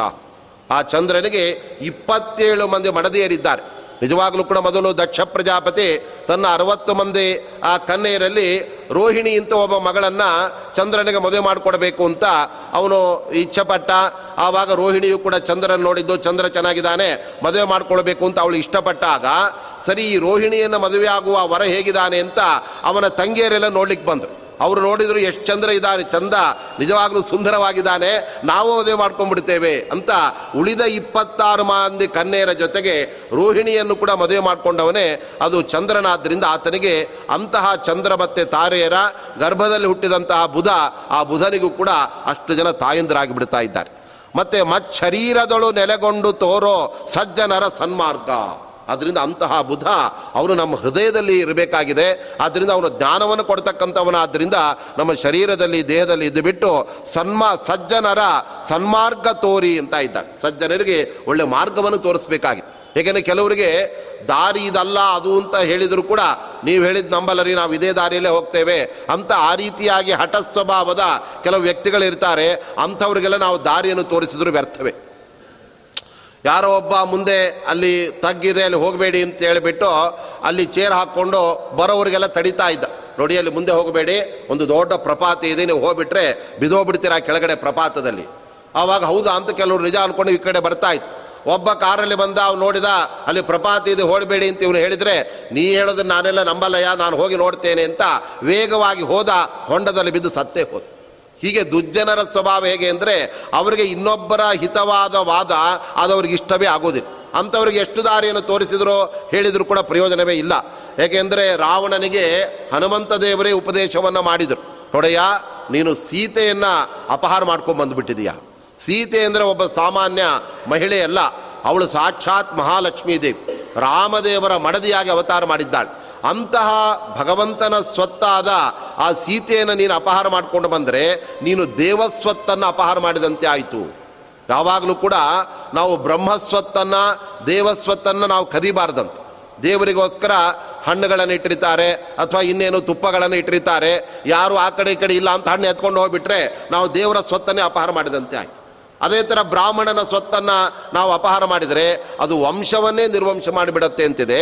ಅದಕ್ಕೋಸ್ಕರವಾಗಿ ನೀನು ಸೀತೆಯನ್ನು ನೀನು ಅಪಹಾರ ಮಾಡಿಕೊಂಡು ಬಂದದ್ದು ಅಂದರೆ ಅದು ಭಗವಂತನ ಸ್ವತ್ತನ್ನು ಅಪಹಾರ ಮಾಡಿದಂತೆ ಆಯಿತು. ಅದಕ್ಕೋಸ್ಕರ ನಿನಗೆ ದೊಡ್ಡ ಅನರ್ಥ ಆಗಿಬಿಡುತ್ತೆ. ಆದ್ದರಿಂದ ಬೇಡ ಅವಳನ್ನು ಬಿಟ್ಬಿಡು ಅಂತ ಹನುಮಂತ ದೇವರು ಕೂಡ ಹೇಳಿದರು. ಆವಾಗ ಅವನು ಹೇಳಿದ ನಾನು ಬಿಡೋದಿಲ್ಲ, ಅದು ಏನಾಗುತ್ತೋ ನಾನು ಎದುರಿಸ್ತೇನೆ ಅಂಥೇಳಿ ಹನುಮಂತನ ಮಾತಿಗೂ ಕೂಡ ಅವನು ಬೆಲೆ ಕೊಡಲಿಲ್ಲ. ಕೊನೆಗೆ ವಿಭೀಷಣ ಹೇಳಿದ, ಅನಂತರದಲ್ಲಿ ಕುಂಭಕರ್ಣ ಕೂಡ ಹೇಳಿದ. ಯುದ್ಧದಲ್ಲಿ ತುಂಬ ಜನ ರಾಕ್ಷಸರು ಸಾಯ್ತಾ ಇರೋದು ನೋಡಿ ರಾಮನ ತಂಟೆ ನಮಗೆ ಬೇಡ ಆದ್ದರಿಂದ ಅವನ ಹೆಂಡತಿಯನ್ನು ಅವನಿಗೆ ಒಪ್ಪಿಸಿಬಿಡೋಣ ಅಂತ ಬುದ್ಧಿ ಹೇಳಿದರೂ ಕೂಡ ಆ ಸನ್ಮಾರ್ಗಕ್ಕೆ ಅವನು ಬರಲಿಲ್ಲ. ಯಾಕೆ ಅಂದರೆ ದುರ್ಜನರು ಯಾವತ್ತೂ ಕೂಡ ಸನ್ಮಾರ್ಗವನ್ನು ಇಷ್ಟಪಡೋದಿಲ್ಲ. ಅವರಿಗೆ ಉಪದೇಶಗಳೆಲ್ಲ ಅದು ಗೋರ್ಕಲ್ ಮೇಲೆ ಮಳೆ ಸುರಿದಂತೆ ಆಗ್ಬಿಡ್ತಾ ಇರತ್ತೆ. ಆದ್ದರಿಂದ ಇಲ್ಲಿ ನಾವು ಕೇಳೋದೇನು ಅಂದರೆ, ಸಜ್ಜನರ ಸನ್ಮಾರ್ಗ ತೋರಿ ಉದ್ಧಾರ ಗೈಸನ್ನ ಭವದಿಂದ ಅಂತ ಕೇಳ್ತಾ ಇದ್ದಾರೆ. ನಮಗೂ ಕೂಡ ಆ ಬುಧ ಒಳ್ಳೆಯ ಸನ್ಮಾರ್ಗವನ್ನು ಸಜ್ಜನರಿಗೆ ಆತ ತೋರಿಸಲಿ, ಉದ್ಧಾರವನ್ನು ಮಾಡಿ. ಯಾವುದರಿಂದ ನಮ್ಮನ್ನು ಉದ್ಧಾರ ಮಾಡಬೇಕು ಅಂದರೆ, ಮೇಲಕ್ಕೆ ಎತ್ತಬೇಕು ಅಂದರೆ ಭವದಿಂದ ಅಂತ ಇದ್ದಾರೆ. ಈ ಸಂಸಾರ ಅಂದರೆ ಇದು ಮತ್ತೆ ಮತ್ತೆ ನಾವು ಹುಟ್ಟನ್ನು ಪಡೆಯೋದು, ಪುನಃ ನಾವು ಸಾಯೋದು ಇದೆಲ್ಲ ಇರ್ತಾ ಇರತ್ತೆ. ಈ ಸಂಸಾರದಿಂದ ನಾವು ಪಾರಾಗಬೇಕಾಗಿದ್ದರೆ ನಮಗೆ ಭಗವಂತನ ಅನುಗ್ರಹವಾಗಬೇಕು. ಅದಕ್ಕೆ ಉಳಿದ ಈ ಪರಿವಾರ ದೇವತೆಗಳು ನಮಗೆ ಹರಿಸ್ಬೇಕು. ಏಕೆಂದರೆ ನಾವು ಮಹಾರಾಜನನ್ನು ನೋಡಿ ಅವನ ಹತ್ರ ಮಾತನಾಡಿ ನಮ್ಮ ಕಷ್ಟಗಳನ್ನೆಲ್ಲ ಪರಿಹಾರ ಮಾಡ್ಕೊಳ್ಬೋದು. ಆದರೆ ಅವನ ಹತ್ರ ಹೋಗಬೇಕು ಅಂದರೆ ದ್ವಾರಪಾಲಕರೇ ದಾರಿ ಬಿಡಲಿಲ್ಲ ಅಂದರೆ ಏನು ಮಾಡಬೇಕು? ಅದರಂತೆ ನಮಗೆಲ್ಲ ಗ್ರಹಗಳು ಮಧ್ಯದಲ್ಲಿ ಇರ್ತಕ್ಕಂಥವರಾಗಿದ್ದಾರೆ ಅವರನ್ನು ನಾವು ಒಲಿಸ್ಕೊಂಡು ನಾವೆಲ್ಲ ಸ್ವಲ್ಪ ದೇವರ ಹತ್ರ ಹೋಗಬೇಕು. ನೀವೇ ದಾರಿ ತೋರಿಸ್ಕೊಡೆ. ಯಾವಾಗ ಬರಬೇಕು, ಏನು ಮಾಡಬೇಕು ಅಂತ ಕೇಳಿಕೊಂಡು ಅವರನ್ನು ನಾವು ಸ್ತೋತ್ರ ಮಾಡಿ ಹೇಗೆ ಅವರಿಂದಲೂ ಕೂಡ ನಾವು ಮಾರ್ಗದರ್ಶನವನ್ನು ಪಡಿತೇವೆ. ಅದರಂತೆ ಸಜ್ಜನರಿಗೆ ಸನ್ಮಾರ್ಗವನ್ನು ಆ ಬುಧ ತೋರಬಲ್ಲವನಾಗಿದ್ದಾನೆ. ಜೊತೆಗೆ ಭವಸಾಗರದಿಂದ ಉದ್ಧರಿಸು ಎನ್ನ ಅಂತ ಇದ್ದಾರೆ. ಆದ್ದರಿಂದ ಬುಧ ನಮಗೆ ಒಳ್ಳೆ ಜ್ಞಾನವನ್ನು ಕೊಟ್ಟ ಅಂದರೆ ನಮಗೆ ಸಂಸಾರ ಅದು ಸೊಂಟಕ್ಕೆ ಬಂದು ನಿಂತ್ಕೊಂಡ್ಬಿಡತ್ತೆ. ಅದಕ್ಕೆ ಆ ಕಟಿ ಪ್ರಮಾಣ ನಾವು ಮುಳುಗೋದು ಅಂತ ಇಲ್ಲವೇ? ಇಲ್ಲ ಸಂಸಾರ ಸಮುದ್ರದಲ್ಲಿ ಅನಾಯಾಸವಾಗಿ ನಾವು ಆ ದಾಟ್ಕೊಂಡು ಹೋಗಬೇಕು ಅಂತ ಆದರೆ ಅದಕ್ಕೆ ಈ ಎಲ್ಲ ದೇವತೆಗಳ ಅನುಗ್ರಹ ಬೇಕು? ಅದಕ್ಕೋಸ್ಕರ ನಮ್ಮನ್ನು ಉದ್ಧರಿಸು ಈ ಸಂಸಾರದಿಂದ ಎಂಬುದಾಗಿ ಆ ಸಂಸಾರದ ಬಿಡುಗಡೆಗೋಸ್ಕರ ನಾವೆಲ್ಲ ಈ ದೇವತೆಗಳನ್ನು, ಈ ಗ್ರಹಗಳನ್ನು ಪ್ರಾರ್ಥನೆ ಮಾಡಬೇಕು ಅನ್ನೋದನ್ನು ಅವರು ತಿಳಿಸ್ತಾ ಇದ್ದಾರೆ. ಮುಂದೆ ಬುಧ ಆದ ನಂತರ ಗುರು, ಬೃಹಸ್ಪತಿ ಅಂತ ದೇವತೆಗಳಿಗೆಲ್ಲ ಗುರುಗಳಾಗಿರ್ತಕ್ಕಂಥವರು ಆಚಾರ್ಯ. ಅಂತಹ ಬೃಹಸ್ಪತಿ ಆಚಾರ್ಯರನ್ನು ಹೇಗೆ ನಾವು ಸ್ತೋತ್ರ ಮಾಡಬೇಕೋ? ಅದನ್ನು ಅವರು ತಿಳಿಸ್ತಾ ಇದ್ದಾರೆ. ನುತಿಸಿ ಬೇಡುವೆ ಬೃಹಸ್ಪತಿ ಗುರುವೇ, ಎನ್ನ ದುರ್ಮತಿಯ ಪರಿಹರಿಸಿ ಸುಜ್ಞಾನ, ಸುಜ್ಞಾನವಿತ್ತು ಶ್ರೀಪತಿಯ ತೋರೆನ್ನ ಮನದಲ್ಲಿ ಅಂತ ಇದ್ದಾರೆ. ಇಲ್ಲಿ ಬೃಹಸ್ಪತಿ ಆಚಾರ್ಯರು ಕೂಡ ಅವರು ಗುರುಸ್ಥಾನದಲ್ಲಿದ್ದಾರೆ. ದೇವತೆಗಳಿಗೆಲ್ಲ ಅವರು ಗುರುಗಳು. ಹಾಗಾಗಿ ಅಂತಹ ಗುರುಗಳ ಸ್ಥಾನದಲ್ಲಿರುವ ಆ ಬೃಹಸ್ಪತಿ ಆಚಾರ್ಯರು ಕೂಡ ನಮಗೆ ದುರ್ಮತಿಯನ್ನು ಪರಿಹರಿಸಿ, ನಮಗೆ ಓದಬೇಕು, ದೇವರ ಬಗ್ಗೆ ತಿಳ್ಕೊಳ್ಬೇಕು ಅಂದರೆ ಒಂದು ಮನಸ್ಸು ಹೇಳುತ್ತೆ, ಅದೆಲ್ಲ ಬೇಡ ಅಂತ ಹೇಳ್ತಾ ಇರುತ್ತೆ. ಇದೇ ನಮ್ಮಲ್ಲಿರ್ತಕ್ಕಂಥ ದುರ್ಮತಿ. ಒಳ್ಳೆಯದನ್ನು ಪಡೆಯಬೇಕು ಅಂತ ಎಲ್ಲೋ ಒಂದು ಕಡೆ ಮನಸ್ಸು ಹೇಳ್ತಾ ಇದ್ದರೆ ಅದೇ ಇನ್ನೊಂದು ಮನಸ್ಸು, ಅದು ಬೇಡ ಬೇಡ ಅಂತ ನಮ್ಮನ್ನು ತಿರಸ್ಕಾರ ಮಾಡ್ತಾ ಇರುತ್ತೆ. ಅಂತಹ ಸಂದರ್ಭದಲ್ಲಿ ನಮಗೆ ಬೃಹಸ್ಪತಿ ಆಚಾರ್ಯರು ಗುರುಗಳಾದ್ದರಿಂದ ಅವರು ನಮ್ಮ ದುರ್ಮತಿಯನ್ನು ಪರಿಹಾರ ಮಾಡ್ತಾರೆ. ಆದ್ದರಿಂದ ನಮ್ಮಲ್ಲಿರಬಹುದಾದ ಕೆಟ್ಟ ಆ ಭಾವನೆಗಳು ಅವುಗಳನ್ನೆಲ್ಲ ಪರಿಹಾರ ಮಾಡಬಲ್ಲವರಾಗಿದ್ದಾರೆ.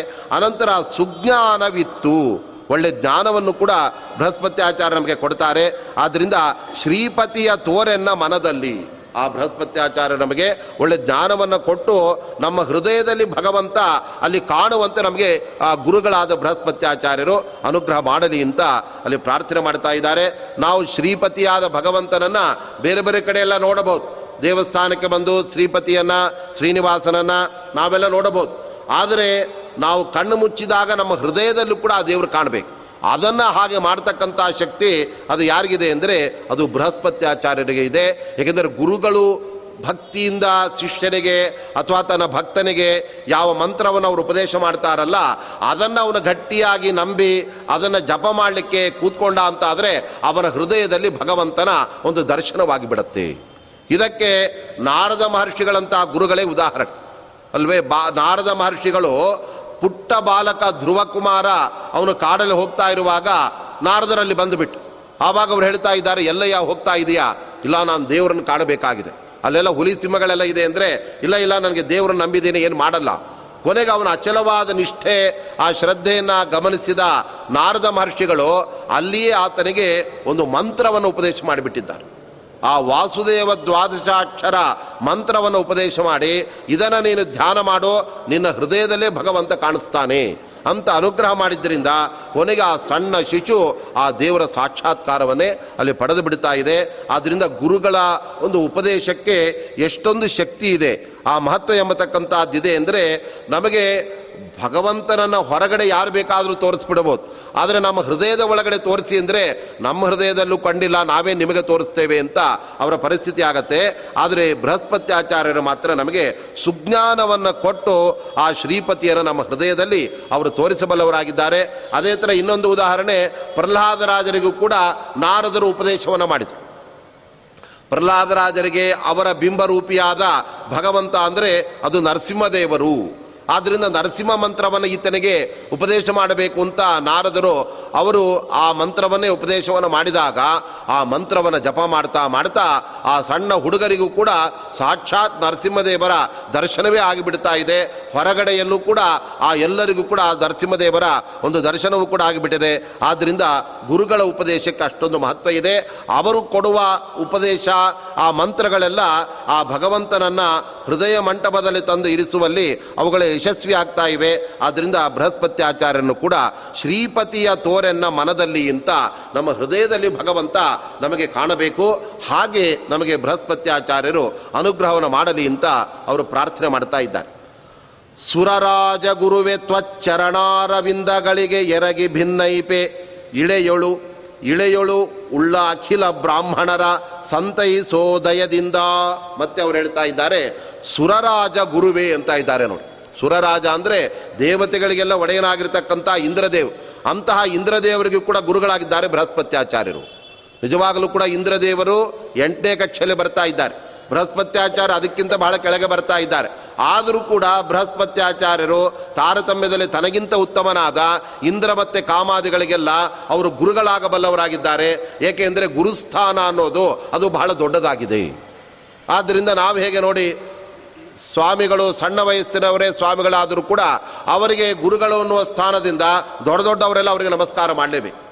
ಹಾಗೆ ಇಂದ್ರದೇವರು ತಾರತಮ್ಯದಲ್ಲಿ ತನಗಿಂತ ಅವರರಾಗಿದ್ದರೂ ಕೂಡ ಬೃಹಸ್ಪತ್ಯಾಚಾರ್ಯರನ್ನು ತನ್ನ ಗುರುಗಳು ಅಂತ ಸ್ವೀಕಾರ ಮಾಡಬೇಕು. ಅದು ಭಗವಂತನ ಆಜ್ಞೆ. ಆದ್ದರಿಂದ ಅಂತಹ ಬೃಹಸ್ಪತ್ಯಾಚಾರ್ಯರನ್ನು ಗುರುಗಳನ್ನಾಗಿ ಪಡೆದುಕೊಂಡು ಅನೇಕ ರೀತಿಯ ಅವರ ಮೂಲಕ ಯಜ್ಞ ಯಾಗಾದಿಗಳನ್ನು ಮಂತ್ರೋಪದೇಶಗಳನ್ನು, ಈ ದೇವತೆಗಳೆಲ್ಲ ಪಡೆದು ಅವರು ನಿರ್ಭೀತಿಯಿಂದ ತಮ್ಮ ದೇವ ಸಾಮ್ರಾಜ್ಯವನ್ನು ಅವರು ನಡೆಸ್ತಾ ಇದ್ದರು. ಅವರಿಗೆ ದೈತ್ಯರ ಯಾವ ಕಂಟಕಗಳು ಕೂಡ ಬರ್ತಾ ಇದ್ದರು ಆದರೂ ಒಂದು ಸಂದರ್ಭದಲ್ಲಿ ಇಂದ್ರದೇವರು ಬೃಹಸ್ಪತ್ಯಾಚಾರ್ಯನ ಅಪಮಾನ ಮಾಡಿದಾಗ ಅವರು ದೇವತೆಗಳಿಗೆ ಗುರುಗಳಾಗೋದನ್ನೇ ಬಿಟ್ಟು ಅವರು ಆ ದೇವ ಸಭೆಯಿಂದ ಅವರು ಹೊರಟು ಹೋಗಿಬಿಟ್ಟಿದ್ದಾರೆ. ಅವರ ಮನೆಯಲ್ಲಿ ಹೋಗಿ ಕೂತ್ಕೊಂಡ್ಬಿಟ್ರೆ ಅಲ್ಲಿಗೆ ಬಂದಂತಹ ಇಂದ್ರದೇವರಿಗೆ ದರ್ಶನವನ್ನು ಕೂಡ ಕೊಳ್ಳಿಲ್ವಂತೆ ಯಾಕೆಂದರೆ ಅವರಿಗೆ ಸಕಲ ಸಿದ್ಧಿಗಳೆಲ್ಲ ಇತ್ತು. ನಮಗೆ ಇನ್ನೊಬ್ಬರಿಗೆ ತೋರಿಸ್ಕೊಳ್ಬೇಕು ಅಂತ ನಮಗೆ ಇಷ್ಟ ಇಲ್ಲ. ಯಾರು ನಮಗೆ ಬೇಡವೋ ಅವರಿಗೆ ನಾವು ಕಾಣಿಸ್ಬಾರ್ದು ಅಂತ ಅವರ ಮನಸ್ಸಿನಲ್ಲಿ ಸಂಕಲ್ಪ ಮಾಡಿ ಆ ಅದೃಶ್ಯತ್ವ ಅನ್ನತಕ್ಕಂತಹ ಆ ಒಂದು ಗುಣವನ್ನು ಸಿದ್ಧಿಯನ್ನು ಅವರು ಪಡ್ಕೊಂಡದ್ರಿಂದ ಆವಾಗ ಗುರೋರ್ನಾಧಿಗತ ಸಂಜ್ಞ ಬೃಹಸ್ಪತಿ ಆಚಾರ್ಯನ ಕಾಣಬೇಕು, ಆದ ತಪ್ಪನ್ನು ಕ್ಷಮೆ ಕೇಳಿ ಅವರಿಂದ ಮತ್ತೆ ಒಳ್ಳೆಯದನ್ನು ಪಡೆಯಬೇಕು ಅಂತ ದೇವತೆಗಳೆಲ್ಲ ಬಂದರೆ ಅರಮನೆಯಲ್ಲಿ ತಮ್ಮ ಮನೆಯಲ್ಲಿ ಇದ್ದರೂ ಕೂಡ ಬೃಹಸ್ಪತಿ ಆಚಾರ ಕಾಣಿಸ್ತೇ ಇಲ್ವ. ಹಾಗಾಗಿ ಅವರು ಕೊನೆಗೆ ಆ ದೇವತೆಗಳಿಗೆಲ್ಲ ಅಹಂಕಾರ ಬಹಳ ಬಂದ್ಬಿಟ್ಟಿದೆ. ಆದ್ದರಿಂದ ನಾನು ಇನ್ನು ಮೇಲೆ ಇವರಿಗೆ ಆ ಗುರುವಾಗಿ ಇರೋದಕ್ಕೆ ಸಾಧ್ಯ ಇಲ್ಲ ಅಂತ ಅವರು ರಿಸೈನ್ ಮಾಡುವಂಥ ಪ್ರಸಂಗ ಬಂತು. ಅನಂತರದಲ್ಲಿ ದೇವತೆಗಳೆಲ್ಲ ಇನ್ನೊಮ್ಮೆ ದೇ ಬ್ರಹ್ಮಾದಿಗಳನ್ನು ಪ್ರಾರ್ಥನೆ ಮಾಡಿ ಅವರು ವಿಶ್ವರೂಪಾಚಾರ್ಯ ಗುರುಗಳನ್ನಾಗಿ ಮಾಡಿಕೊಂಡು ಆಮೇಲೆ ಅವರಿಂದ ಆ ಬೇರೆ ಬೇರೆ ಉಪಯೋಗವನ್ನು ಪಡ್ಕೊಳ್ತಾ ಇದ್ದಾರೆ. ಹೀಗೆ ದೇವತೆಗಳಿಗೂ ಕೂಡ ಅಲ್ಲಿ ಗುರುಗಳಾಗಿರ್ತಕ್ಕಂಥವರೇ ಬೃಹಸ್ಪತ್ಯಾಚಾರ್ಯರಾದ್ದರಿಂದ ಸುರರಾಜ ಗುರುವೇ ಅಂತ ಅಲ್ಲಿ ಹೇಳ್ತಾ ಇದ್ದಾರೆ. ತ್ವಚ್ಚರಣಾರವಿಂದಗಳಿಗೆ ಎರಗಿ ಭಿನ್ನಯಿಸುವೆ. ನಿಮ್ಮೆರಡು ಪಾದಗಳಿಗೆ ನಾನು ಭಕ್ತಿಯಿಂದ ನಮಸ್ಕಾರ ಮಾಡಿ ಪ್ರಾರ್ಥನೆ ಮಾಡ್ತಾ ಇದ್ದೇನೆ. ಈ ಜಗತ್ತಿನಲ್ಲಿ, ಭೂಮಿಯಲ್ಲಿ ಅಖಿಲ ಬ್ರಾಹ್ಮಣರ ಸಂತೈಸು ಅಂತ ಇದ್ದಾರೆ. ಎಲ್ಲ ಬ್ರಹ್ಮಜ್ಞಾನಿಗಳಾದ ಸಜ್ಜನರೇನಿದ್ದಾರೆ, ಅವರೆಲ್ಲ ಭಯದಿಂದ ಬೇರೆ ಬೇರೆ ಕಷ್ಟಗಳಿಂದ ಅವರು ದುಃಖ ಪಡ್ತಾ ಇರ್ತಾರೆ. ಹಾಗಾಗಿ ಅವರಿಗೆಲ್ಲ ಆ ಭಯವನ್ನು ದೂರ ಮಾಡಿ ಅವರಿಗೆ ಒಳ್ಳೆ ಅನುಗ್ರಹವನ್ನು ಮಾಡಿ ಎಂಬುದಾಗಿ ಹೇಳಿ ಆ ಬುಧನನ್ನು ಅನಂತರದಲ್ಲಿ ಇಲ್ಲಿ ಗುರುವನ್ನು, ಆ ಬೃಹಸ್ಪತ್ಯಾಚಾರ್ಯರನ್ನು ಅಲ್ಲಿ ಸ್ತೋತ್ರ ಮಾಡ್ತಾ ಇದ್ದಾರೆ. ಮುಂದೆ ತಾರಾರಮಣನೆ ಮದ್ಭಾರ, ನಿನ್ನದು ಮಹಾಕಾರುಣಿಕ ನೀನೆಂದು ಭಿನ್ನೈಪೆ ಚಿತ್ತ ಭಿನ್ನೈಪೆ ದುರಿತವ ನೀವಾ ನಿವಾರಿಸಿ ತೋರೋ ತವ ರೂಪ. ಮತ್ತೆ ಇಲ್ಲಿ ಹೇಳ್ತಾ ಇದ್ದಾರೆ, ಈ ಬೃಹಸ್ಪತ್ಯಾಚಾರ್ಯರು ತಾರಾದೇವಿಯ ಪತಿಯಾಗಿದ್ದಾರೆ. ಆದ್ದರಿಂದ ತಾರೆಯ ಪತಿ, ಅದು ಬೃಹಸ್ಪತ್ಯಾಚಾರ್ಯ. ಮದ್ಭಾರ ನಿನ್ನದು, ನನ್ನ ಎಲ್ಲ ಭಾರ ನಿಮ್ಮದು. ಅಂದರೆ ನಮಗೆ ಬೇರೆ ಬೇರೆ ದೋಷಗಳೇನಿದೆ, ಅಜ್ಞಾನಾದಿಗಳು, ಅದನ್ನೆಲ್ಲ ಹೋಗಲಾಡಿಸುವ ಹೊಣೆ ಅದು ನಿಮ್ಮದೇ ಆಗಿದೆ ಬೃಹಸ್ಪತ್ಯಾಚಾರ್ಯರೇ. ಆದ್ದರಿಂದ ನಮ್ಮ ಭಾರ ನಿಮ್ಮದು ಅಂದರೆ ಅವರು ಎಲ್ಲ ನಮ್ಮ ಕಷ್ಟಗಳನ್ನು ಪರಿಹಾರ ಮಾಡಬೇಕು ಅಂತ ಅರ್ಥ. ಮತ್ತು ಮಹಾಕಾರುಣಿಕ ನೀನೆಂದು ಭಿನ್ನೈಪೆ. ನಿಮ್ಮ ಕಾರುಣ್ಯ ಬಹಳ ದೊಡ್ಡದಾಗಿದೆ. ಅದಕ್ಕೋಸ್ಕರವಾಗಿ ನೀವು ನಮ್ಮ ಮೇಲೆ ವಿಶೇಷವಾದಂತಹ ಅನುಗ್ರಹವನ್ನು ಮಾಡ್ತೀರಿ ಎಂಬುದಾಗಿ ಹೇಳಿ ಅವರನ್ನಲ್ಲಿ ಪ್ರಾರ್ಥನೆ ಮಾಡ್ತಾ ಇದ್ದಾರೆ. ದುರಿತವ ನಿವಾರಿಸಿ ತೋರೋ ತವ ರೂಪ. ನಮ್ಮ ಎಲ್ಲ ಪಾಪಗಳನ್ನು ಪರಿಹಾರ ಮಾಡಿ ನಮಗೆ ಒಳ್ಳೆಯ ರೀತಿಯಾದ ಅನುಗ್ರಹವನ್ನು ಮಾಡಿ ಎಂಬುದಾಗಿ ಹೇಳಿ ಆ ಬೃಹಸ್ಪತಿ ಆಚಾರ್ಯನ ಪ್ರಾರ್ಥನೆ ಮಾಡ್ತಾ ಇದ್ದಾರೆ. ಹೀಗೆ ಸೂರ್ಯ ಅನಂತರದಲ್ಲಿ ಚಂದ್ರ, ಮಂಗಳ, ಬುಧ, ಗುರ ಈ ಐದು ನವಗ್ರಹಗಳಲ್ಲಿ ಮೊದಲ ಐದು ಗ್ರಹಗಳನ್ನು ಅಲ್ಲಿ ವಿಶೇಷವಾಗಿ ಹೇಗೆ ನಾವು ಧ್ಯಾನವನ್ನು ಅಲ್ಲಿ ಮಾಡಬೇಕು ಎಂಬತಕ್ಕಂಥ ಅದನ್ನು ತಿಳಿಸಿದ್ದಾರೆ. ಅನಂತರದಲ್ಲಿ ಉಳಿದಿರತಕ್ಕಂಥ ನಾಲ್ಕು ಗ್ರಹಗಳು ಹೇಗೆ ಒಟ್ಟು ನವಗ್ರಹಗಳಾದ್ದರಿಂದ ಒಂದೊಂದನ್ನು ಕೂಡ ನಾವು ದೇವತಾ ರೀತಿಯಲ್ಲಿ ಸ್ಮರಣೆಯನ್ನು ಮಾಡಿ ಅವರ ಅನುಗ್ರಹವನ್ನು ಪಡೆದರೆ ಅವರೆಲ್ಲ ನಮಗೆ ಭಗವಂತನ ಕಡೆಗೆ ದಾರಿಯನ್ನು, ಮಾರ್ಗವನ್ನು ಅವರು ತೋರಿಸ್ತಾರೆ ಎಂಬತಕ್ಕಂಥ ದೃಷ್ಟಿಯಿಂದ ಈ ತತ್ವ ಸುವಾಲಿಯಲ್ಲಿ ಭಗವಂತನ ಮತ್ತು ಮುಖ್ಯ ಪ್ರಾಣದೇವರ ಮಹಿಮೆಯನ್ನೇ ವಿಶೇಷವಾಗಿ ಹೇಳುವ ಉದ್ದೇಶವನ್ನು ಜಗನ್ನಾಥದಾಸರು ಹೊಂದಿದ್ದರೂ ಕೂಡ ಅದಕ್ಕಿಂತ ಮುಂಚಿತವಾಗಿ ನಾವು ಕೆಳಗಿನಿಂದ ಬೇರೆ ಬೇರೆ ಆ ದೇವತೆಗಳನ್ನು ಹೇಗೆ ಸ್ಮರಣೆ ಮಾಡ್ತಾ ಮಾಡ್ತಾ ಕೊನೆಗೆ ಭಗವಂತನ ಬಳಿಗೆ ನಾವು ಹೋಗಬೇಕು. ಹೀಗೆ ಆ ಕ್ರಮವನ್ನು ನಮಗೆ ತಾರತಮ್ಯದ ರೀತಿಯಲ್ಲಿ ನಮಗೆ ತಿಳಿಸ್ಕೊಟ್ಟಿದ್ದಾರೆ. ಆದ್ದರಿಂದ ದೇವತೆಗಳನ್ನು ಸ್ಮರಣೆ ಮಾಡುವ ಪದ್ಧತಿ ಈ ಮುಂಚೆಯೂ ಬೇಕಾದಷ್ಟೆಲ್ಲ ಇತ್ತು. ಆದರೆ ಅದಕ್ಕೊಂದು ಕ್ರಮಬದ್ಧವಾದ ತಾರತಮ್ಯವನ್ನು ನಮಗೆ ತೋರಿಸಿಕೊಟ್ಟಂತಹ ಮಹಾನುಭಾವರೇ ನಮ್ಮ ಶ್ರೀಮದ್ ಆಚಾರ್ಯರಾಗಿದ್ದಾರೆ. ಅಂತಹ ಸಿದ್ಧಾಂತಕ್ಕೆ ಅನುಗುಣವಾಗಿ ಆ ಎಲ್ಲ ಪ್ರಮೇಯಗಳನ್ನು, ದೇವತೆಗಳ ಮಹಿಮೆಯನ್ನು ಎಲ್ಲೂ ಕೂಡ ತಾರತಮ್ಯಕ್ಕೆ ಚ್ಯುತಿ ಬಾರದಂತೆ ಬಹಳ ಸುಂದರವಾಗಿ ತಿಳಿಸುವ ಆ ಒಂದು ಕ್ರಮವನ್ನು ನಾವು ಜಗನ್ನಾಥದಾಸರ ಈ ತತ್ವಸುವಾಲಿ ಗ್ರಂಥದಲ್ಲಿ ಕಾಣ್ತಾ ಇದ್ದೇವೆ. ಅದರ ಮುಂದಿನ ಭಾಗವನ್ನು ನಾಳೆ ದಿವಸ ನಾವು ನೋಡ್ತಾ ಇದ್ದೇವೆ. ಇವತ್ತಿಗೆ ಉಪನ್ಯಾಸ ಮುಕ್ತಾಯವಾಗ್ತಾ ಇದೆ. ಶ್ರೀಕೃಷ್ಣಾರ್ಪಣ.